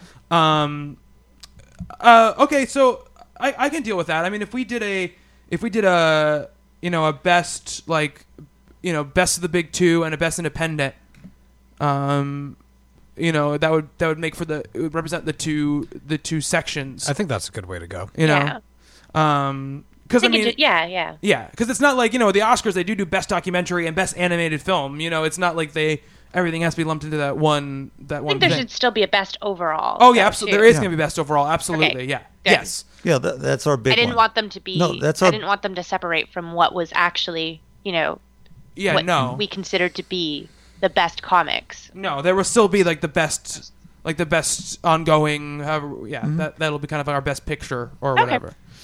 Um. The best picture of our awards. Yes, exactly. Um. So, uh, Bob, you had some other ones that you had you Sure. brought up. Uh, single issue or one shot, Mm-hmm. yeah, absolutely. I'm cool with that. okay. mini series or limited series, I agree. Absolutely, yeah. story arc, Story arc's interesting. you know, story arc within a series. Yeah, yeah, yeah. I believe IGN is doing something like that as well, Oh, yeah? and I thought that was a really interesting category. So I Cool. don't know. What do you think, Steve? I think that's going to be a really hard one to narrow down for me. Is what I think. Well, that- I'm not that- thinking about you that's guys. the I'm fun just of it. being really selfish over That's here. okay. That's Uh, the well, fun of too it. bad. That's the fun of it.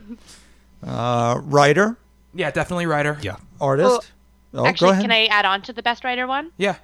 um, in a separate category, someone, and I'm sorry, I didn't write down who tweeted this because I've been running around all day today, but um, somebody suggested most improved writer or artist. Oh yeah. And yeah. I thought that was a really good category because, I mean, there's a lot of creators we started talking about when we first started doing this show who have come a very long way. Yeah.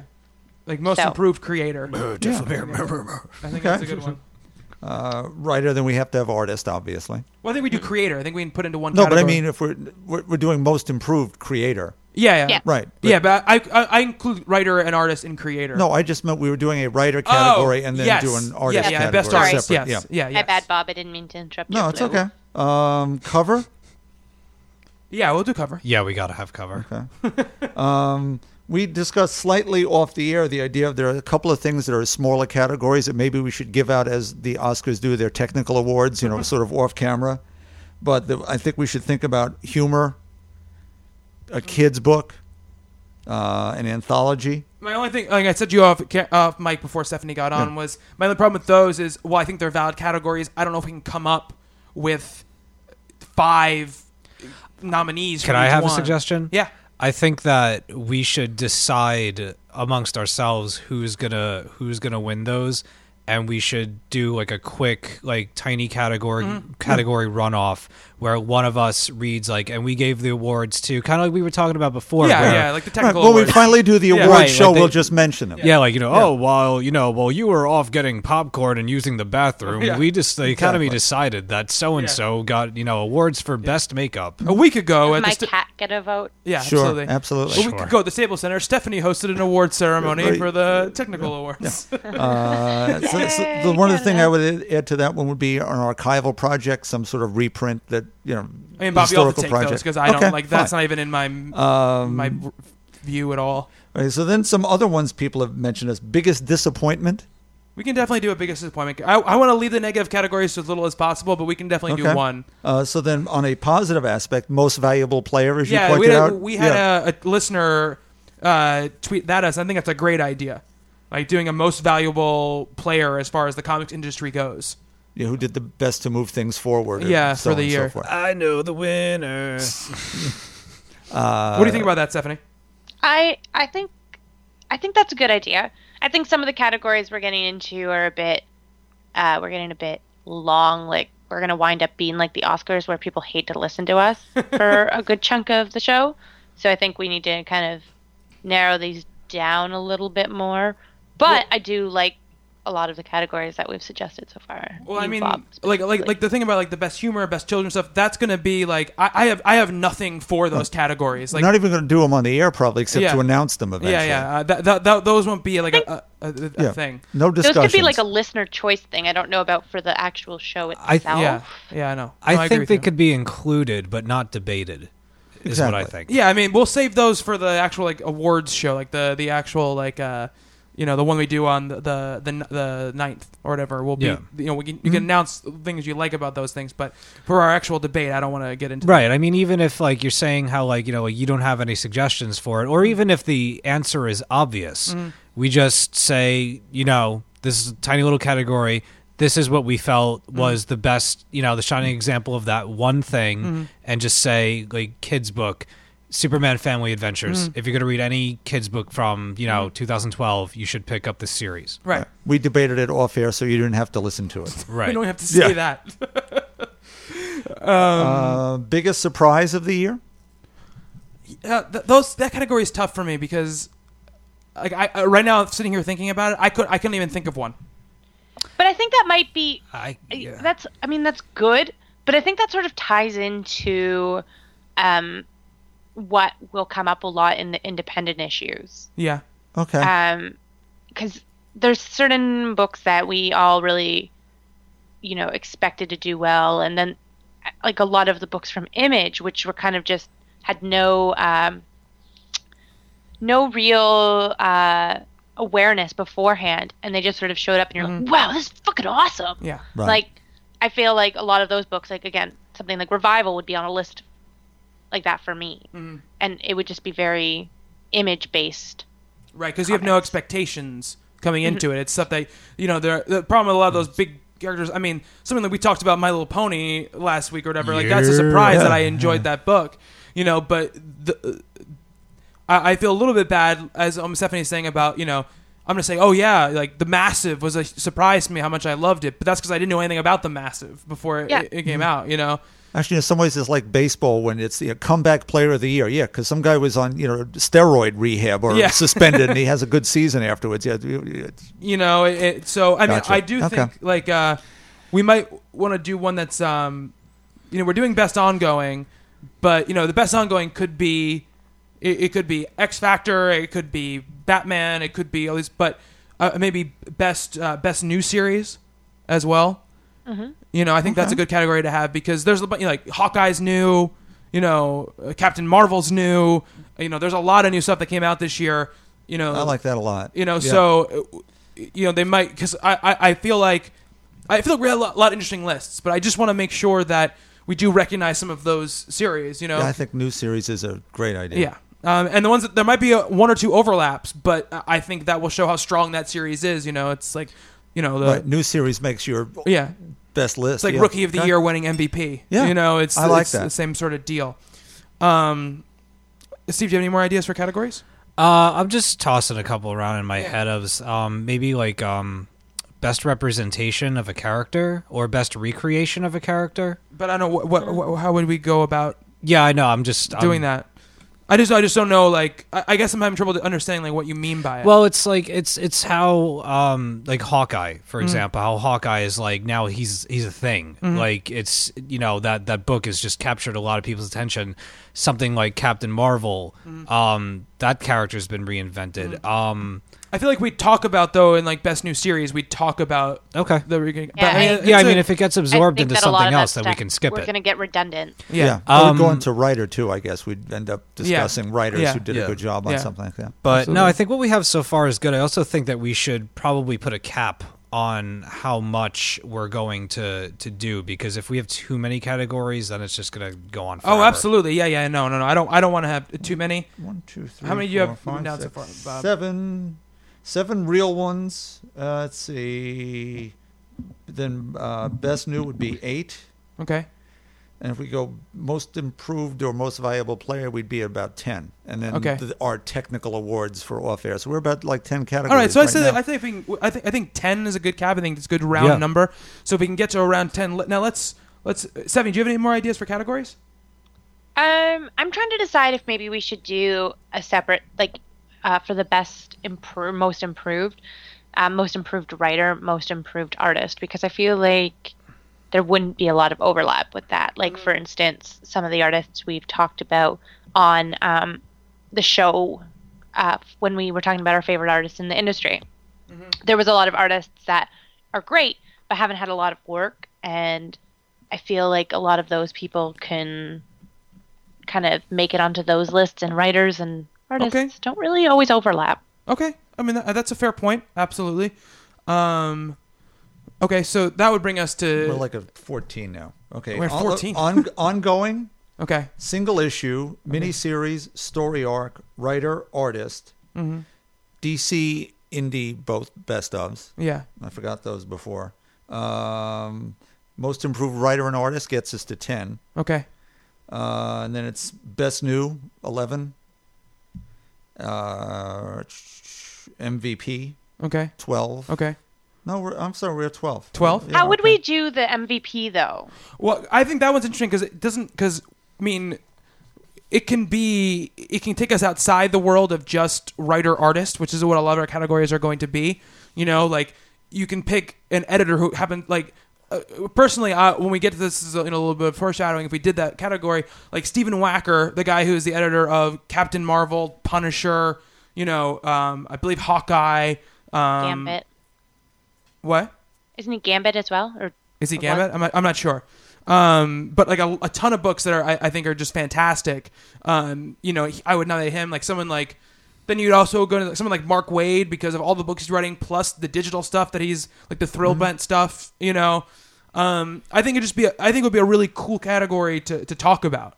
You know, um, you know maybe Kelly Sue. You know, we'll, we'll have to you know have to have that debate, but I think I like that, but I feel like if we don't have um, limitations on that, the that the nominations could get kind of ridiculous. well, I mean we, we only have to, we can only do five for each category.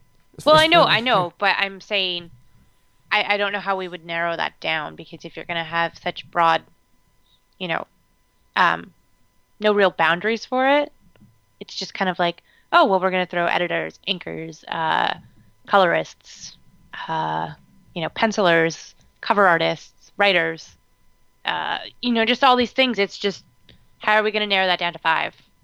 we debate it until we decide w- something five we agree on. It's like everything else, you know. I don't know. I just feel like that's a really broad. I, I like it. I just feel like it's really broad.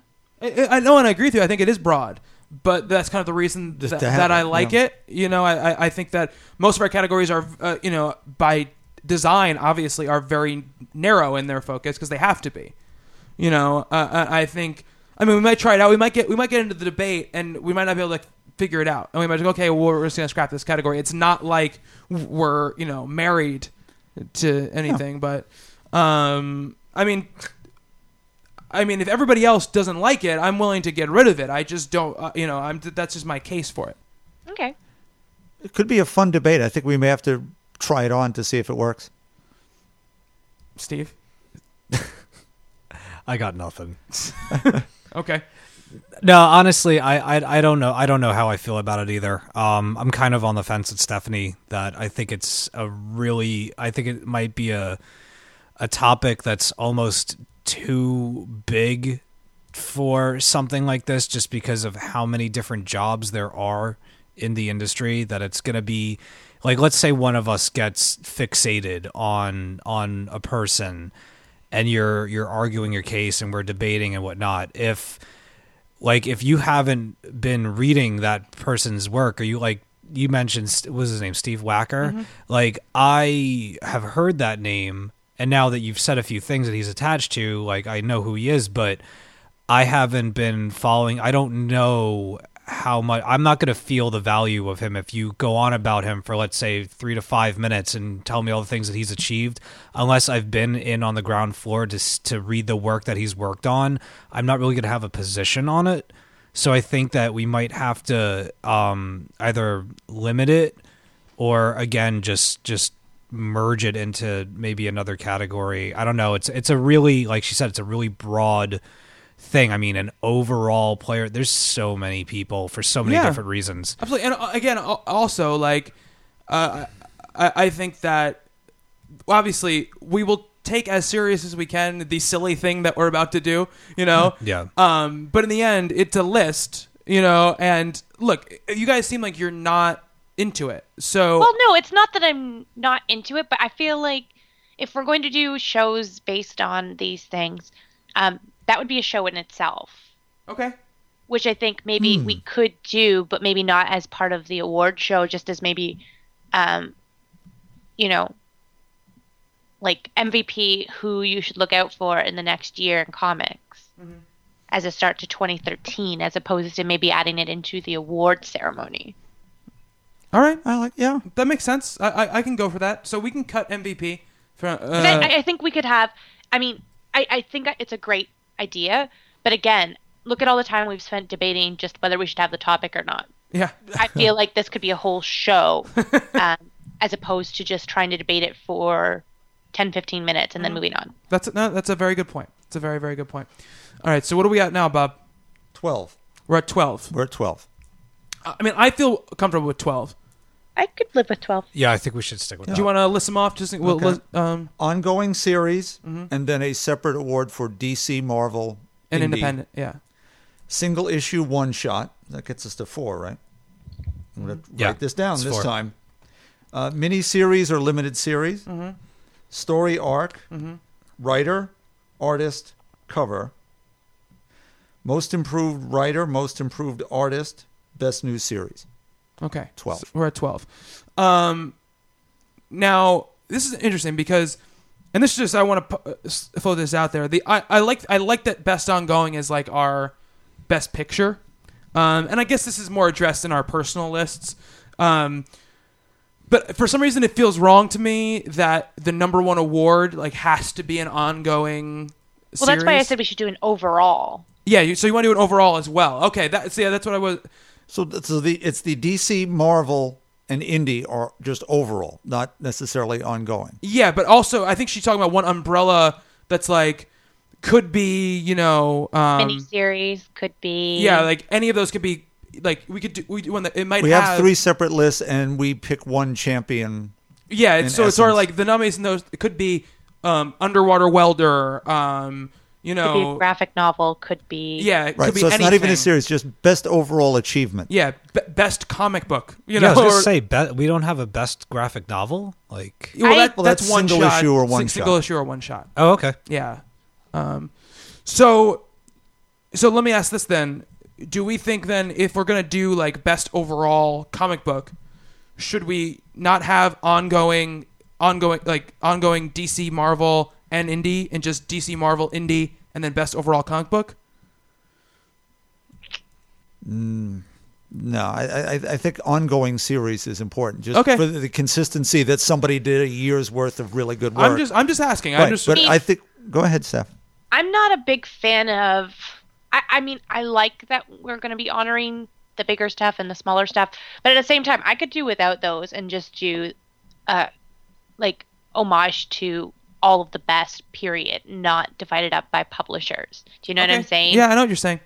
Um, and I mean, we spend a lot of time talking week to week about. I mean, there was a time during the show when I'm pretty sure between Bob and Bobby, there wasn't a week for like three months where someone didn't talk about Fantastic Four. right. And like, I, I mean, yay, that's great. But I, I think that we should have really diverse mix of things and just kind of, you know, I don't think it necessarily needs to be its own thing. I mean, we know you guys like Fantastic Four. Do you know what I'm saying? Right, but again, but I, I think where I'm coming from is I'm trying to make it more diverse. Hmm. No, you no. I get that. I get that. I wasn't doing it so we could talk about those books we always talk about. Oh, I no, was no, no, no. I didn't. Sorry, I didn't mean it as an insult. no, I I know, but I'm like just that or anything, I know, but- but I'm just saying like that's what my mind was more going it towards the reason to have the like the best indie category as well as the best Marvel and DC category was just so there would there'd be books that sometimes maybe we didn't get a chance to talk about a lot would get into the discussion. You But know? we can always do an honorable mentions as well. We can absolutely, and I think that's fine. So if we're gonna do the the best overall category, um, Should we have three best overall categories? yeah, that's D- DC, Marvel, big publisher, small publisher, and then best overall. Is that that now gilding that lily too? yeah, that's that, that. I think that's what she's saying. So I, you know, if we were gonna do, we're gonna do best overall. I would say, it, it, it- the thing is, we can't cut best DC Marvel and not cut best indie. You know, well, we could cut them both then. and then we cut Yeah. them both. I'm saying if we cut, we cut one, Cut we gotta them come bo- both. right, cut them both and Do best go overall. overall. Yeah, so do ongoing and overall, but not the individual companies. Yes. Okay. Okay, That gets us to eleven. all right. Because I'm sure a lot of these books that don't necessarily make it to the list will make it onto one of our Yeah, you're top absolutely right. 10 lists. And also, when we come in here next week and we have like our short list for each of these categories, I'm sure we're gonna have diversions. So we'll end up talking about those books anyway. And especially because there we do have a one-shot category and limited, that is going to bring more indie things into Yeah. the mix. Yeah, Especially since Marvel and DC aren't particularly well known for those things. Yeah. yeah, it's true. Absolutely. AVX. So, um, Knew you were going there. I join you in that sentiment. uh, did we include biggest disappointment? No. Do we want to No. do that? I think that's no.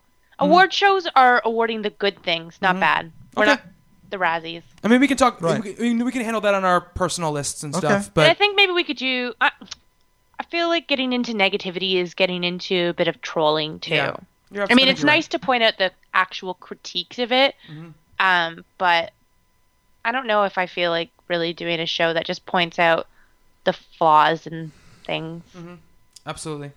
I, I, I don't yeah. feel right doing that Mm-hmm. personally. Um, and we had we had thrown out there maybe doing a, uh, a a list like a best of the year that didn't come out this year, like a, like almost like a book that we discovered. You know, yeah, we, absolutely. like the I Killed Giants stuff and the like this Mm-hmm. Spider-Man Blue and like you know books that um we discovered this year that didn't come out this year. Yeah, I'd be down with that. Cool. I don't.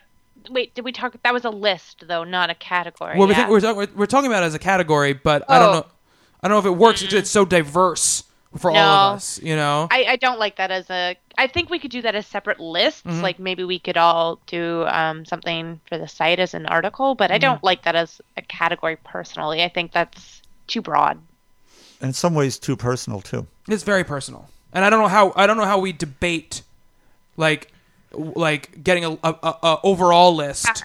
we could always That always would just be nearly impossible because I mean, what Steve discovered this year might not be what I discovered. Although to be fair, a lot of it is because you know I made you spend a lot of money. Sorry, Steve.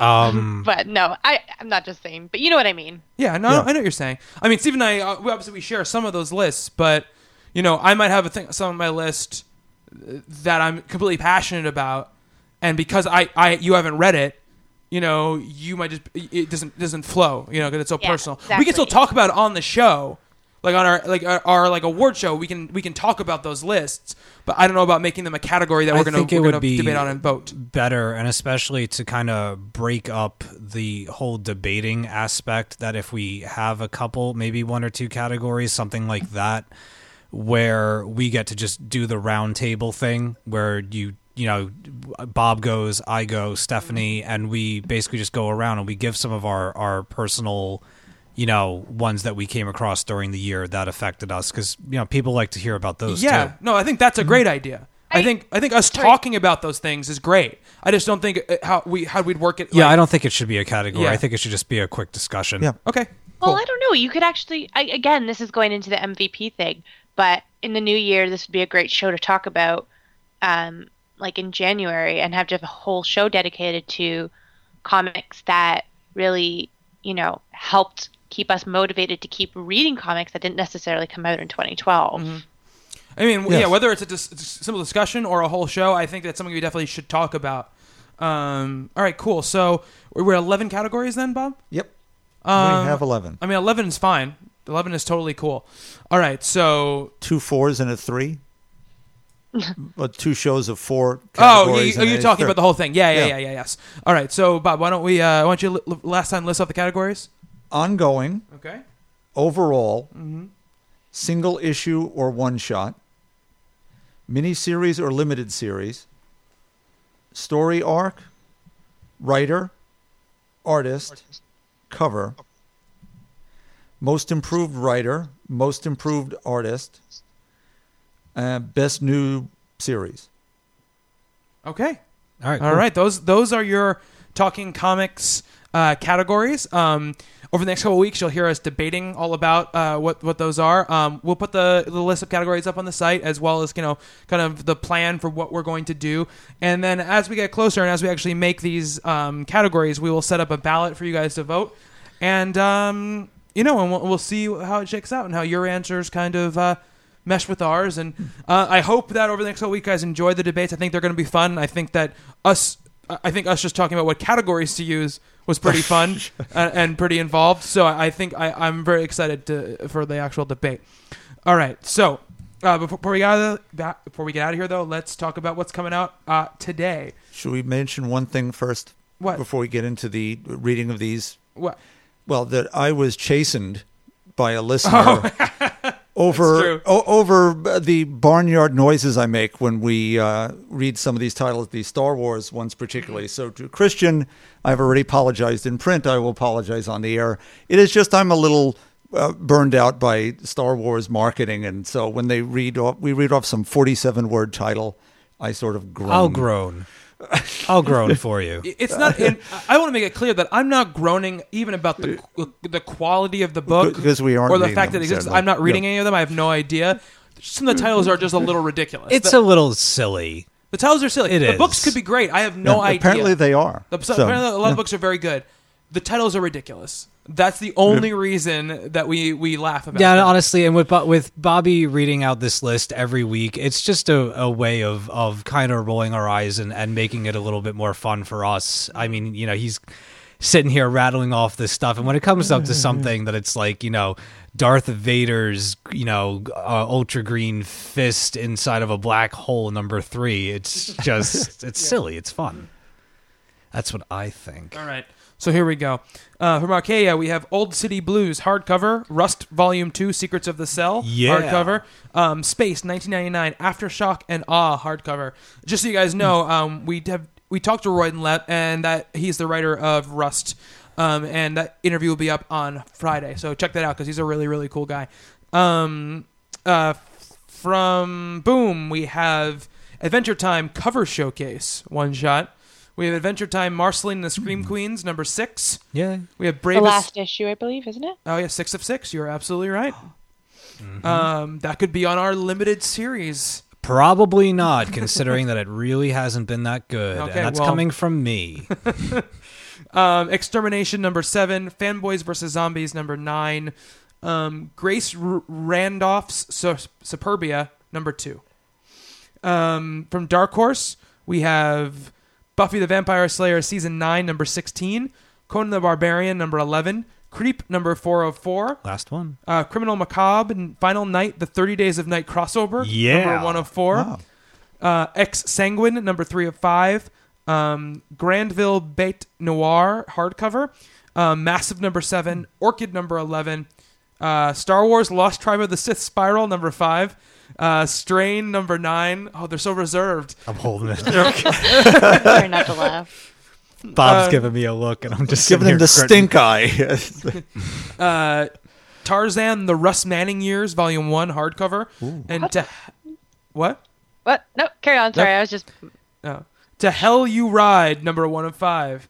Um, from DC, we have M M A Kami Girls, number three of five, featuring Delula Dent. We have Batgirl, number 15, Batman, number 15, Yeah. Batman and Robin, number 15, Yay. um, Batman Arkham Unhinged, number 9, uh, Before Watchmen, Dr. Manhattan, number 3 of 4, Before Watchmen, Rorschach, number 3 of 4, um, Herm. yes. Deathstroke number 15, Demon Knights number 15, Frankenstein Agent of Shade number 15, Yeah. Green Lantern Corps number 15, uh, Grifter number 15. There's more 15s coming at you. Yeah. Legion Lost number 15, Ravengers Ravagers number 7, Saucer Country number 10, Suicide Squad number 15, Superboy number 15 and Team 7 number 3. I don't Um, think you have enough comics coming out this week, DC. yeah, they got a Yeah. lot. Uh, from Dynamite, we have Army of Darkness number seven, Garth Ennis's Yeah. Battlefields number two of six. We have Garth Ennis's Jennifer Blood number twenty. We have Marcus Nispel's Chosen number three, Peter Cannon and Thunderbolt number four, Red Sonja Atlantis Rises number four, and Sherlock Holmes the Liverpool Demon number one. Um, from IDW, we have 30 Days of Night number 12. We have Borderlands Origins number two. We have Crow Skinning the Wolves number one of three. G.I. Joe number 20. We have Ghostbusters number 16. Hollows number one. Yeah. Uh, Love and Capes What to Expect number five of six. Aw. Sweet. Uh, we have Popeye number eight. Uh, we have Rocketeer Adventures Volume Two hardcover. Um, we have Teenage Mutant Ninja Turtles number seventeen. Uh, Transformers Robots in Disguise number twelve. Doo, doo, doo. Well, and to be fair to Christian, when we talk about Star Wars, we make fun of the Transformers titles We just do, as much, if as not well. more. You notice I didn't this week. I You was didn't. trying to be nice to the Transformers fans too. I'm I I'm just wanted cha- to point that changed. out. I'm Yeah. a changed Ryan person. Carroll says that if we don't start reading um, Transformers, that we'll all be reprimanded. Okay. uh, Transformers Spotlight Orion Pax one shot. Uh, from Excellent point. Image, there exactly. Image, we have Activity number ten, um, Artifacts number twenty-three, uh, Change number one. Yes. Well, what's that about? Not- That is uh, from Ales Kot, who was the author of Wild Children, one of my Oh. favorite books of this I remember year. you talking That'll about be that on one of my lists. Um, Spoiler alert. Clone number two, Hack Slash number twenty-one, um, a bunch of uh, image firsts, which are reprintings for a dollar. So it's Chew number one, Fatale number one, Revival number one, Yeah. Saga number one, Yeah.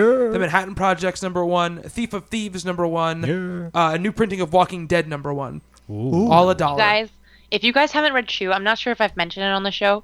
Go get that issue. It's awesome. If you haven't started it, awesome. it's fucking awesome. It really is. It's good. Um, It Girl in the Atomics number five. Yes.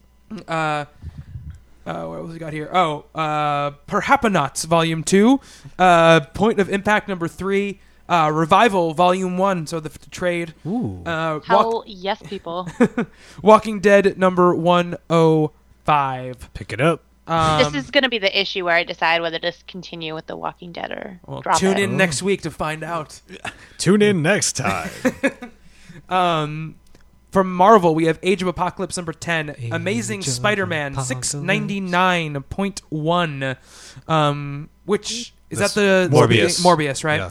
Uh, Avengers Arena number 1, Woo. Avengers Assembled number 10, Yay. Cable and X-Force number 1, Mm. um, uh, Volume 2 trade paperback of Daredevil by Mark Waid, Mm. uh, Dark Avengers number 184, By the way, it's Iwo Jima cover. Iwo Jima cover. There's only one. There aren't 54 of them. Well, did you? s- Uh, we didn't talk about this, but did you see the? Uh, the they made fun of that. There's an Uncanny Avengers cover that Mm-hmm. has every single state bird on it. They're all shitting on Deadpool, Oh, that's great. and it's it's I making didn't fun of see the that. 52 That's variants. awesome. Yeah. Um. Uh. Sorry. Um. Uh. Fantastic Four number two. Yeah. Uh, Iron Man number four. Um. Monsters Inc. number one. Uh. Yes. Marvel Universe versus the Avengers number three of four. Um. Scarlet Spider number twelve. Ultimate Comics Iron Man number three of four. Ultimate Comics X Men number twenty. Winter Soldier number thirteen. Wolverine number three seventeen. Extreme X Men number seven point one. I read Wow. one through nineteen of Ultimate Comics X Men over this past week. Oh yeah. You know it sucks? What? It got really good on the last issue. I went through eighteen issues for it to finally get good at the end. I'm not going to read it anymore. Uh, from Valiant, we have Archer and Armstrong number five and Bloodshot number six. And uh, from Zenescope, we have Grimm Fairy Tales presents Bad Girls number five of five. Grimm Fairy Tales Myths and Legends number twenty-four.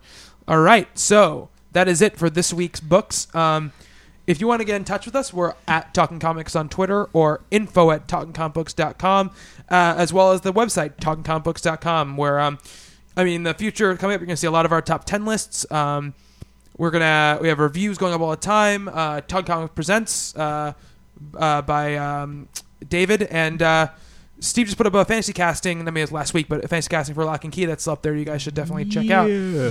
Um, my personal Twitter is at Bobby Shortle. Steve's I am at dead underscore anchorus. Stephanie. I'm Hello Cookie, and keep sending in your sh- dear Shenana Girls questions. Absolutely. Uh, and Bob, email address. Ah, Bob Reyer at talkingcomicbooks.com. All right, so that is it for this week's show.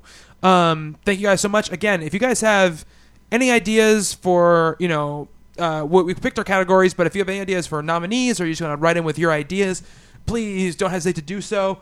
Um, let us know what you know about the Gail Simone situation, um, what some of your favorite books were. You know, feel free. We, we love hearing from you guys. Um, all right, so that's it. So for Steve, Happy Wednesday. Bob, Avita Zane. and Stephanie, Bye bye. I have been Bobby. Until next time on Talking Comics, to be continued.